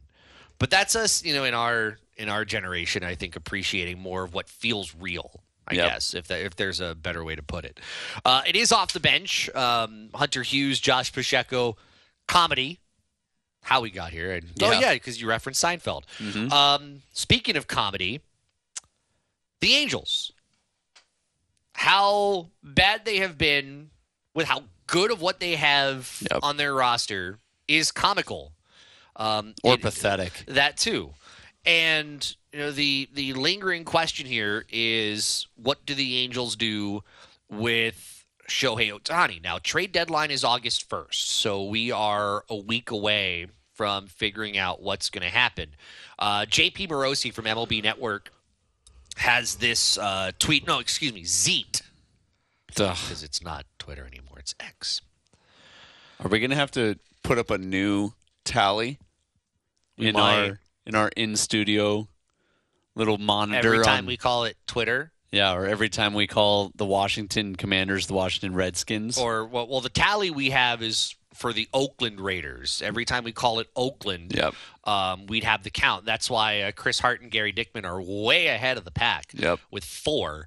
Um, I guarantee you, if we put a count on how many times um, people said Twitter instead of X, Gary Dickman would have about five a show. Um, he'd be leading the leaderboard every day. Guarantee you. Pad those stats, Gary. Yes. Yeah. Because honestly, there's no punishment. So just have fun while you can. Um, JP Morosi on X said, according to sources, Orioles D backs among teams inquiring with the Angels about Shohei Ohtani's trade availability. Both clubs' interest has been described as due diligence. Both teams have the young talent base conducive to making a trade. But he continues sources say the Angels' internal discussions about a buy sell decision remain ongoing. Team officials are likely to wait until after the upcoming Tigers and Blue Jays series before determining if they're willing to move Ohtani. And this is also relevant because uh, you you were telling me earlier today that people are starting to get a little sentimental about Shohei Ohtani's potentially last home run hit at Angel Stadium Yep. and um, whether they have seen the last one. I, uh, I I would like to see the Angels continue to contend, and it's not like they're out of it. No. That's the hard thing about this is that you know why they're gonna. it- It sounds like they're gonna wait until the very last moment to figure this out because if they're talking about waiting until the you know the Tigers and the Blue Jays series, then they are talking about going right up to the deadline. Um, they're eight back of the division behind Texas and Houston, so I'm, I'm throwing them out of the division race. But in the wild card, they are four back of the final wild card spot. Um, considering who's there, Boston um, and the New York Yankees are above them. Both are tied for last place in the, East. AL East. The Yankees still don't have Aaron Judge. They can't hit. Um, Boston's been meh, but above 500. Both of those teams are six games above 500. Um, Which means that the Angels are below 500. No, the Angels are two above 500. Okay, right, right on that bubble then. Okay. Seattle's right behind them at 50 and 50. And, and by the way, Kolten Wong had a big moment, a home run against the team that drafted him. No uh, way. the Minnesota Twins. Good for It's him. It's been a tough year for Kolten Wong. But four back with, now they've played 100 games, four back with 62 games to go. A lot of time. But I guess this comes down to, and maybe I see it differently, what's the confidence that you can make up four games and then some to get one of those three wild card spots? I don't know. And how stubborn is Arte Moreno? That might be the better question because I don't. I think they can make up ground. I think you can gain four spots in in 62 games. Toronto's Toronto, Houston, Tampa Bay are the three teams um, you know that have the wild card spots right now. Um, Boston and New York. Now's the time to gain ground as as long as Judge is out. Um, Boston's kind of a you know I don't know what you're going to get out of Boston uh, when you watch them, but yeah, how how stubborn is Arte Moreno? I can understand not wanting to trade him. You go from big crowds at Angel Stadium to maybe crowds twice of what you might get at the Oakland Coliseum Yeah. which I'm and I know is not called Oakland Coliseum anymore. I'm just being lazy. Um, it's it's such a business decision too, not just a wins and losses decision. It's truly a business decision. What do you think would be their deciding factor here? What what left on the decision side of things, Josh, would keep the Angels from making a making a move or trying to keep him here? Or is it simply on the um, the strategy side of things of waiting for what other teams offer and then trying to beat it? Um, I mean, I think you. I, I think if you are thinking about trading him, I don't think you do it like five days before the deadline. Um, you know, that to me sends a bad message. I think you want to give this a chance, and I do agree. If that is indeed the Angel strategy to wait through these two series and take this up right to the deadline, I think that sends the message that you are truly thinking about whether you are you know you you think you can contend or not. And I, i'd go one step further in that by saying you also you, you can't just be in the middle. You can't be switzerland. You need to determine I gotta look like Switzerland. What are you talking about? It's a UN thing. It's a. It is. I was in I was in Model United Nations when I was in high school, and we always learned Switzerland is neutral. You can't get Switzerland to do one thing or the other. Also, can you blame them? They're in the middle, literally, geographically, from everything. I was also I represented the United States, and I got kicked out of the Security Council. Um, yep. Um, I was terrible at my job. Anyway, Did you um, also not sing for the national anthem? They Sorry to go there. They didn't play the national anthem in Model United Nations. um, if you're going to keep Ohtani, then you need to buy here in the next six days. Yep. You can't. You can't just say, "Oh, we're going to keep him." That's what and, I'm- and then do nothing. That's what I'm saying is their indecision right here is kind of telling where their mind is at. There feels like they're kind of just um, passively waiting by, hoping that maybe they could earn a game in the wild card race right now, and you know, hopefully with 55, 56 games left in the wild card, I mean, in the, the regular season, three games to make up is easier than four or mm-hmm. something like that to kind of see where they're at to evaluate. But you, to me, I think Ohtani has proved his worth to this team. No doubt. That you do whatever you can to keep him. It it, it would be I, I don't know if suicide's the right word, Josh, but you know, it it would be so not in their interest to let him go. You'd be dooming yourself. You'd be dooming yourself, absolutely. Um, this is you make a great point uh, on this, and, and let's continue this when we come back because this is the short term play. The short term play leads to the long term play, which I think you're hitting on. Let's do that coming up after traffic. It is off the bench here on ESPN Honolulu.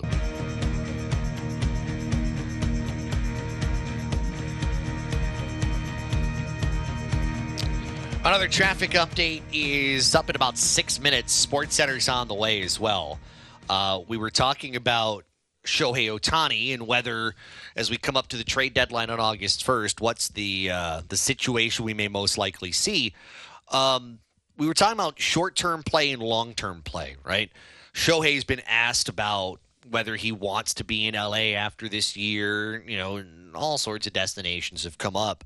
Um, if you want to ensure that he is in LA next year, A, you're not trading him. But B, like kind of what I was talking about earlier, you can't just sit and do nothing. I mean, if you want a chance to not lose him, you have to make some big pushes here over the next couple of days. And every day you don't do anything is a day in which Shohei Ohtani slips farther and farther away from you um, in in November, December, January. Like this this should be a time where the Angels, if they want to buy, if they want to contend, we need to have a move almost like every other day. Yeah. We're acquiring pitching. We're acqu- uh, acquiring a catcher. We're acquiring a relief pitcher. Like you've got to be making some moves now. Why are you sitting? Yeah. All right. unless Yeah, I'm I'm with you, man. It's it's kind of puzzling because the inaction is speaking kind of loudly here of don't you want one of the greatest generational talents to come through the majors to still be on your team? Right. And retain crazy international viewing, crazy international sponsors. Yeah. Um basically you're you are harnessing World Baseball Classic eyeballs Yeah. every home game. Why wouldn't you want to keep that? Right. And if you have it within your power to do so, even if it, you know, you guys aren't able. To, to me, if you're only four games back of the wild card right now, the season is not a wash. Four is different than seven, eight, or nine. That's right. So that that's a a losing streak from one of those teams, and you putting three or four ball games together, and you're right in it. I will say, um, I love the idea of the Orioles and the Diamondbacks trying to put their names in the uh, um, in the mix. Now, I, I kind of liken this to Tampa Bay a little bit. I think I told you a couple weeks ago. I would love to see Tampa Bay make a run because Tampa Bay doesn't spend any money. They are notoriously frugal, and if you wanted to, um, if if you wanted to open that window, um, even for just two months to win a championship, this is the time to do it. You've got a farm system you can offload. You've got so much. I mean, you don't have to pay a lot because he's still cheap. Um, so you're not really breaking the bank. And he probably makes you the favorite to win it all if you sacrifice for two months to bring him in. And I, I equate that a little bit with Baltimore and Arizona. Arizona may not be in this situation again Yeah. in a division where the Dodgers dominate. The Diamondbacks right now are the wild card leader. Yep. The Giants are tied for the third spot in the NL wild card. Um, This is the equivalent of Pete Davidson sliding into Kim Kardashian's DMs when Kanye can't get his stuff figured out. And it worked. trying to put that side by side with this.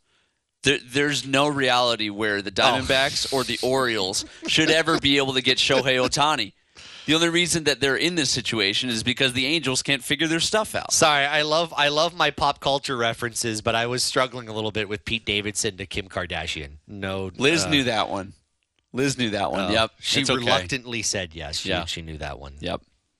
In, Um, in pop culture references, that one was kind of low hanging fruit, Ah. but um, it needed to. We needed to go there. It may have been low hanging fruit for you, but it was ten feet above my head. Yeah, that's okay. Um, that's okay. That's why I'm here. I appreciate that. Yep. The the Orioles are the other one. Um, you know, this is that one year. I know you were really excited for Adley Rutschman in the home run derby. The Orioles are actually interesting. This is rare.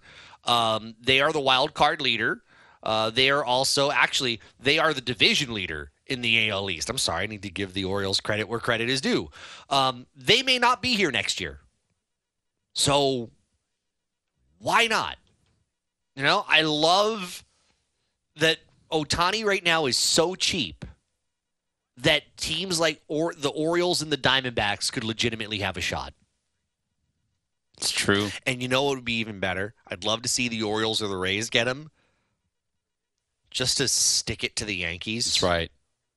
Who are tied for last place in the AL East. That'd be so fun. You know, like everybody says, oh, the Yankees are going to get Ohtani. Well, watch the Yankees have to play against him against another team in their division. Yeah, and then the Orioles dominate the AL East for like the next six years. Yeah. That Well, would be nuts. That's the thing, though. You can make a trade for him now. Doesn't guarantee you have him next year. Mm. And that's that's the big part that all these teams like Baltimore, even Tampa and Arizona, And Baltimore's good. They're atop the AL East right now. it's amazing. Uh, don't forget the Craig Angeles show. It's at Velocity in Honolulu, and it comes your way August 1st. It's brought to you by the JN Group and H Camp, the Hawaii Concussion Awareness Management Program. Traffic Sports Center on the way.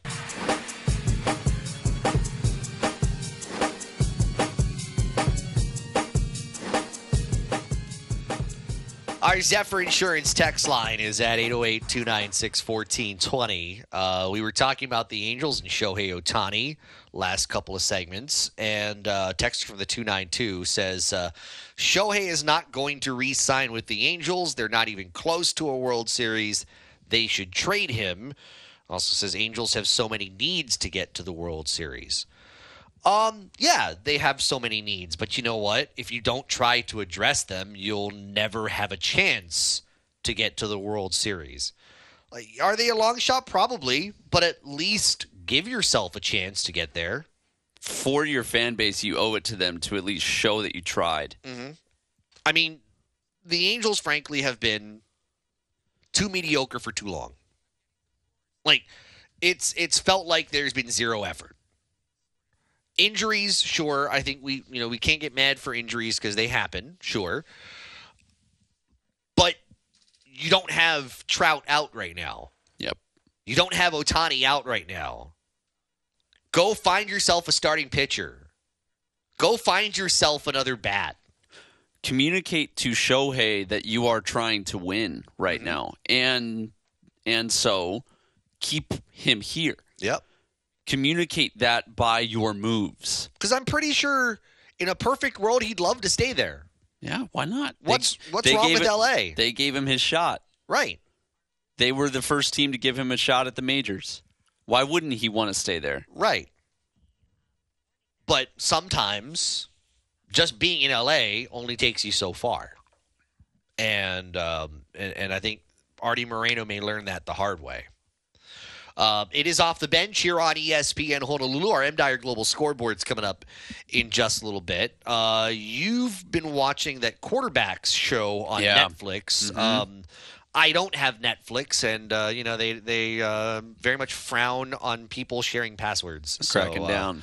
Yeah, so I, I'm shut out from that. But you've been watching. Uh, Yeah. how's how's that been? It's been good. Honestly, I love the the style uh, better than Hard Knocks. Okay. Hard Knocks is pretty repeated. Now, granted, they are kind of bound to the time frame of it, where they're focused on training camp and they're focused on rookies getting a chance on an NFL roster and all that stuff. Where quarterback uh, dives into the lives of three different NFL quarterbacks and kind of goes with them through the whole season. So it's uh, it's kind of cool to go back and remember what happened for each of these guys, each of these guys' teams throughout the year. I forgot that the Vikings mounted the greatest comeback in NFL history last year. right. Um, and they they showed that because Kirk Cousins obviously is their quarterback. The Vikings are such an easy team to forget. Totally. Looking at you, Scott Robbs. Yeah. He's And a Vikings fan. especially because Josh and I root for two other teams in the NFC North. Yeah, it's just Scott. I just love to rib Scott. That's all. There we go. Anyway, sorry. Um, no, it's okay. Um, and you know, I'm I'm only through episode six at this point, Uh-huh. but it was interesting because two out of the three make it to the playoffs, and they kind of conveniently wrote Marcus out of the show Mhm. The minute that the Atlanta Falcons decided to bench him for Desmond Ridder. And that part of the series was they they tried to kind of band-aid over it with the fact that him and his wife just had a baby around the same time. Um, it was unfortunate with the way that the show was written, and it's not the show's fault. It's just what happens. Yeah. Sometimes QBs do get benched, but then there's nothing left to show of Marcus. Right. So that that to me was like, oh, that's a bummer. How many episodes have they done? Um, uh, there's eight. Okay, so you're in two this- back then. That's right. From Okay. from finishing it. Um, got this text on on the show, and maybe you can you can help out with this. This is uh, from the I just totally lost it. Um, oh, here, texter from the four nine seven. Uh, Netflix episode five. Mariota disappears from Atlanta. They found him in Vegas a month later. His answer needed surgery to repair meniscus. Coach's answer tight lipped. Marcus decided to leave. Strange! Exclamation! Exclamation! Exclamation! You watched it. Yeah. Um, did it appear that way to you? I didn't feel that way. I don't. It felt almost like the questioning from the show towards the coach was geared towards that, almost like maybe churning up some drama there.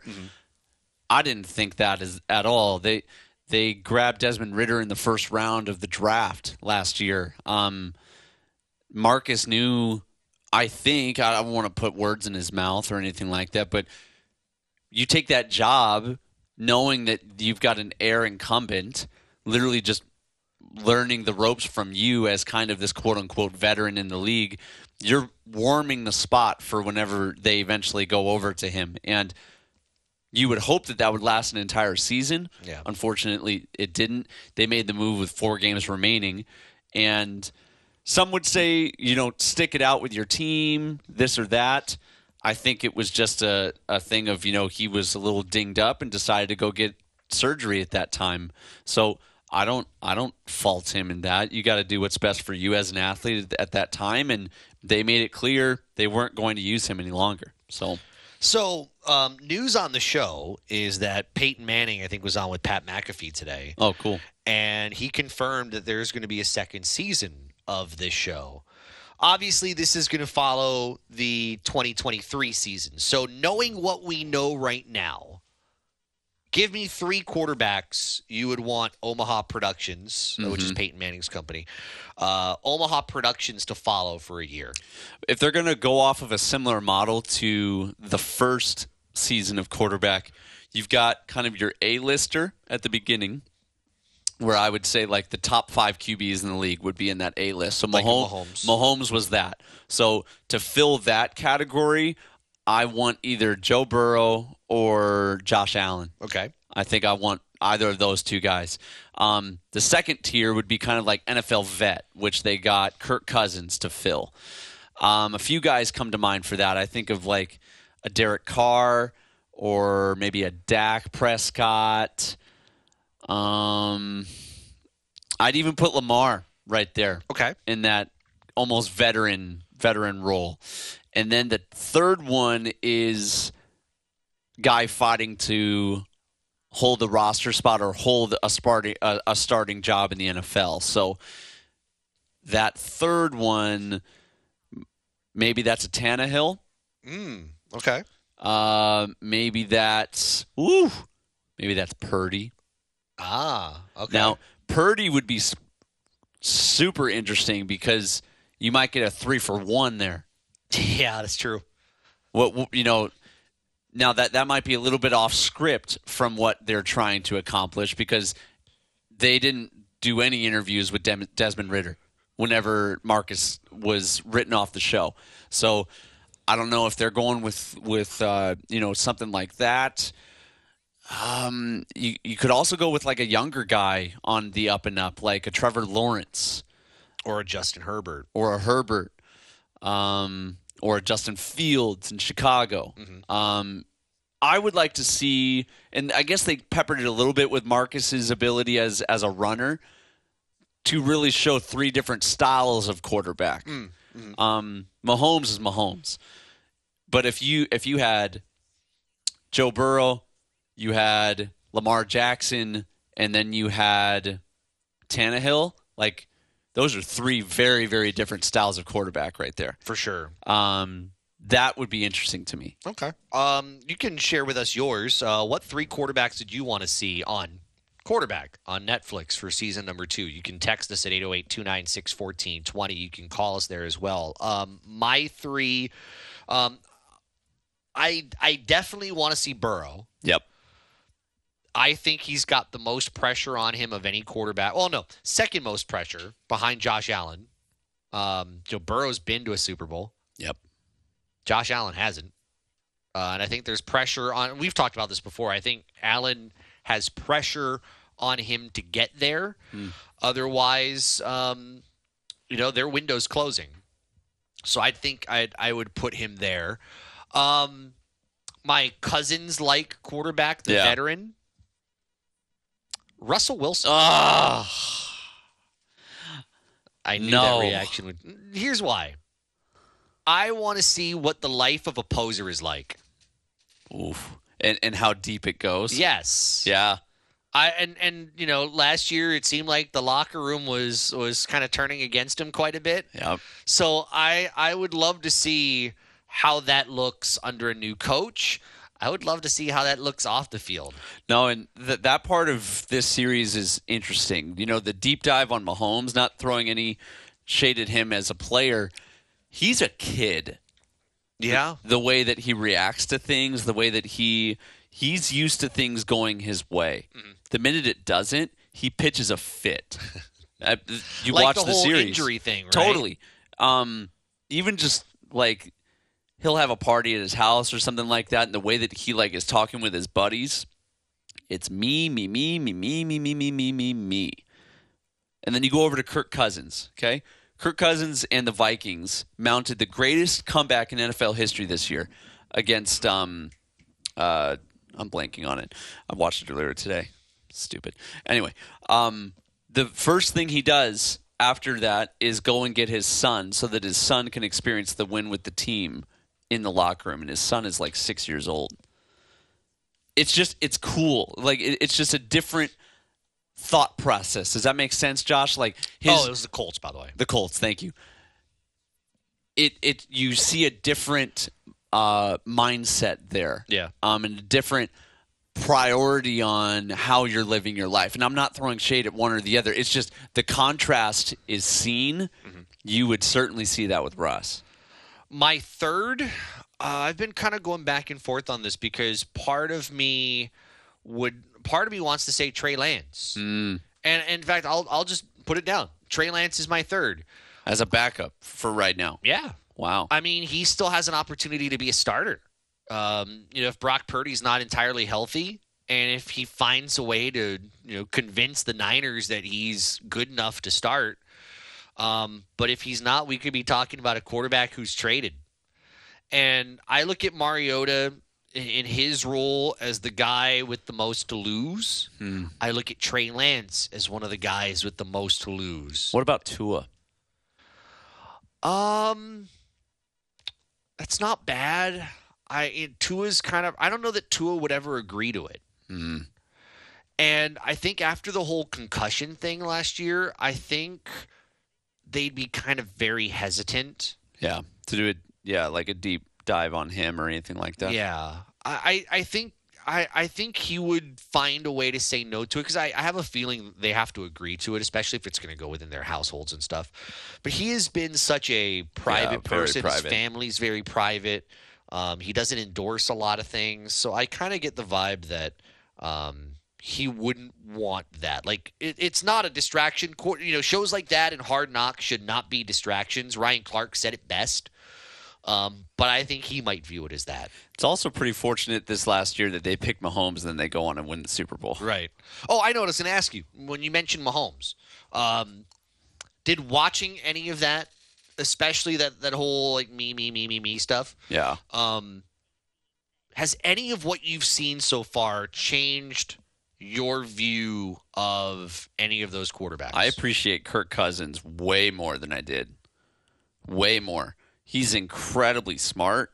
Um, the effort, um, almost like to a crazy level. Like he really treats it like um, a consummate professional. Like crazy work ethic, and then vice versa. I'm not saying Mahomes doesn't have a work ethic because they do show him watching film, but it's definitely more just it's innate with him. He doesn't have to try as hard. It's just flowing. Right. Um, so the the difference there, I, I have a much greater appreciation for Cousins, and he's older, and the like the the he had rib injuries all throughout this this season, and if you've ever had a rib injury, you can't breathe. It's really hard to move around, let alone throw a football. So I, I have a lot of appreciation for him now. Texter from the 208, his three quarterbacks or her three quarterbacks. I don't know who who this texter is. Dak, Dak Prescott. Yep. Uh, Carr, Derek's now in New Orleans. Garoppolo, Jimmy, Interesting. who's in uh, Las Vegas, and of course the news on him over the weekend uh, that foot injury. Apparently he's been cleared. He won't be on the pup list, and he should be good to go as the Week One starter uh, for the Raiders of Las Vegas. I I could see that. Garoppolo, I think, just seems like kind of a cool guy Yeah. that I think you would kind of want to follow him around. Um, Carr in a new place. Yeah. Man, Dak is.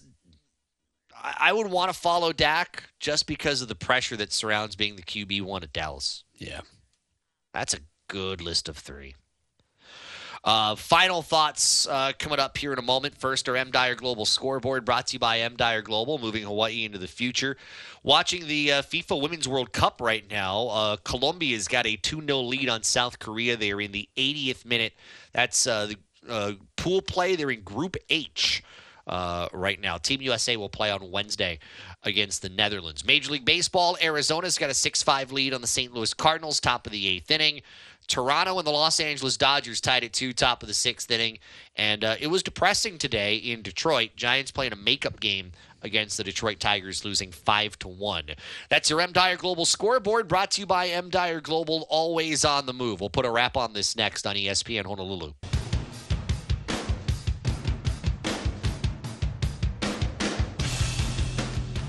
Final words uh, coming up in a few. Hunter Hughes, Josh Pacheco. We'll be on tomorrow after Yankees and Mets, so uh, right around four-ish. Uh, tomorrow and Wednesday uh, here on ESPN Honolulu. Uh, a couple of texts. We were talking about comedies earlier because you made the Seinfeld reference. Yeah. After, uh, played a higher ground from uh, from Red Hot Chili Peppers, and we were talking about comedies and uh, the lack of appreciation from from our generation about the you know in studio audience sitcoms Yeah. as compared to the Modern Families and the like. Uh, text from the three four eight for funny shows. How about Monk or Psych? Hmm. Didn't nev- watch either of those. I never really considered Monk a comedy because that's the one. I mean, Monk's a detective. Yep. Um, kind of of a drama too, right? kind of, yeah. He's he's he's also kind of a weirdo. Yeah. Um, I've never watched Psych, but I think and I'm looking here. Um, Psych used to be on USA. They technically call that a mystery drama. Hmm. Although I, I know that there's com- I think I've actually I have seen Psych. Um, like an episode or two, not like an entire episode. I, I don't know if I'd consider that a full blown comedy. Um, plus, by definition, maybe this is wrong of me. By definition, comedies are not any longer than 30 minutes. Hmm. On TV. In general, yeah. Okay. TV, streaming, whatever. I don't I don't think comedy should go any longer, then it gets too stale. What about like an hour long stand up special? Now that's different. Okay. That's different. Like a scripted comedy, yeah, shouldn't go more than 30 minutes. A Gotcha, stand up okay. special, yeah, give me all that. If, Yep. if the guy's funny, you can give me two hours of that stuff. Absolutely. And it's hot. Yeah. Like the, the crowd's going nuts. Give me a Dave it. Chappelle special. Um, yeah. Bill Burr. Yes, yes. Give me all that. Uh, a couple of texts here. Um, we were talking earlier about Team USA and women's soccer. Um, there are there is chatter from people that, for whatever reason, people aren't happy that some of the players on the team um, weren't singing during the national anthem. Yeah. Um, texter from the 469 who got into the show late, and I apologize. We, we, we had to get other stuff in, so we didn't get his text in when he sent it earlier and wanted to talk about Paul's take. Um, texter says, context I'm a veteran, having worn the cloth of our nation or having served as a DoD civilian for 40 of my 57 years. Uh, while I may wish that all Americans would properly, in my opinion, stand reverently during our national anthem, I understand there are those who may not feel the same zeal, loyalty, dedication, and sense of debt for having the fortune to be a citizen of our great nation.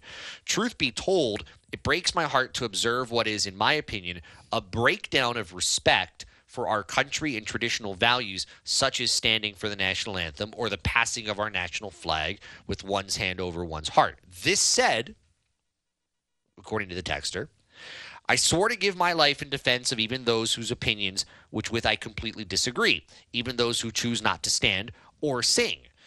To me, that is what freedom, freedom of speech in this case, is all about. Comparing the players from repressive regimes who stand at attention and sing as automatons to our players is comparing apples and footballs. Consider that those from repressive regimes who do not stand and sing, they or their families could perhaps likely face punishment. Uh, I'm sure that's not where I want our nation to be. Pretty thoughtful. Phenomenal text. And thank you for your service, by the way. Um, not a great transition, but final words. Hunter, you're first. Wow. Yeah, I'm thinking about that text a little bit more because we don't always see what's going on behind Woodcraft closed doors.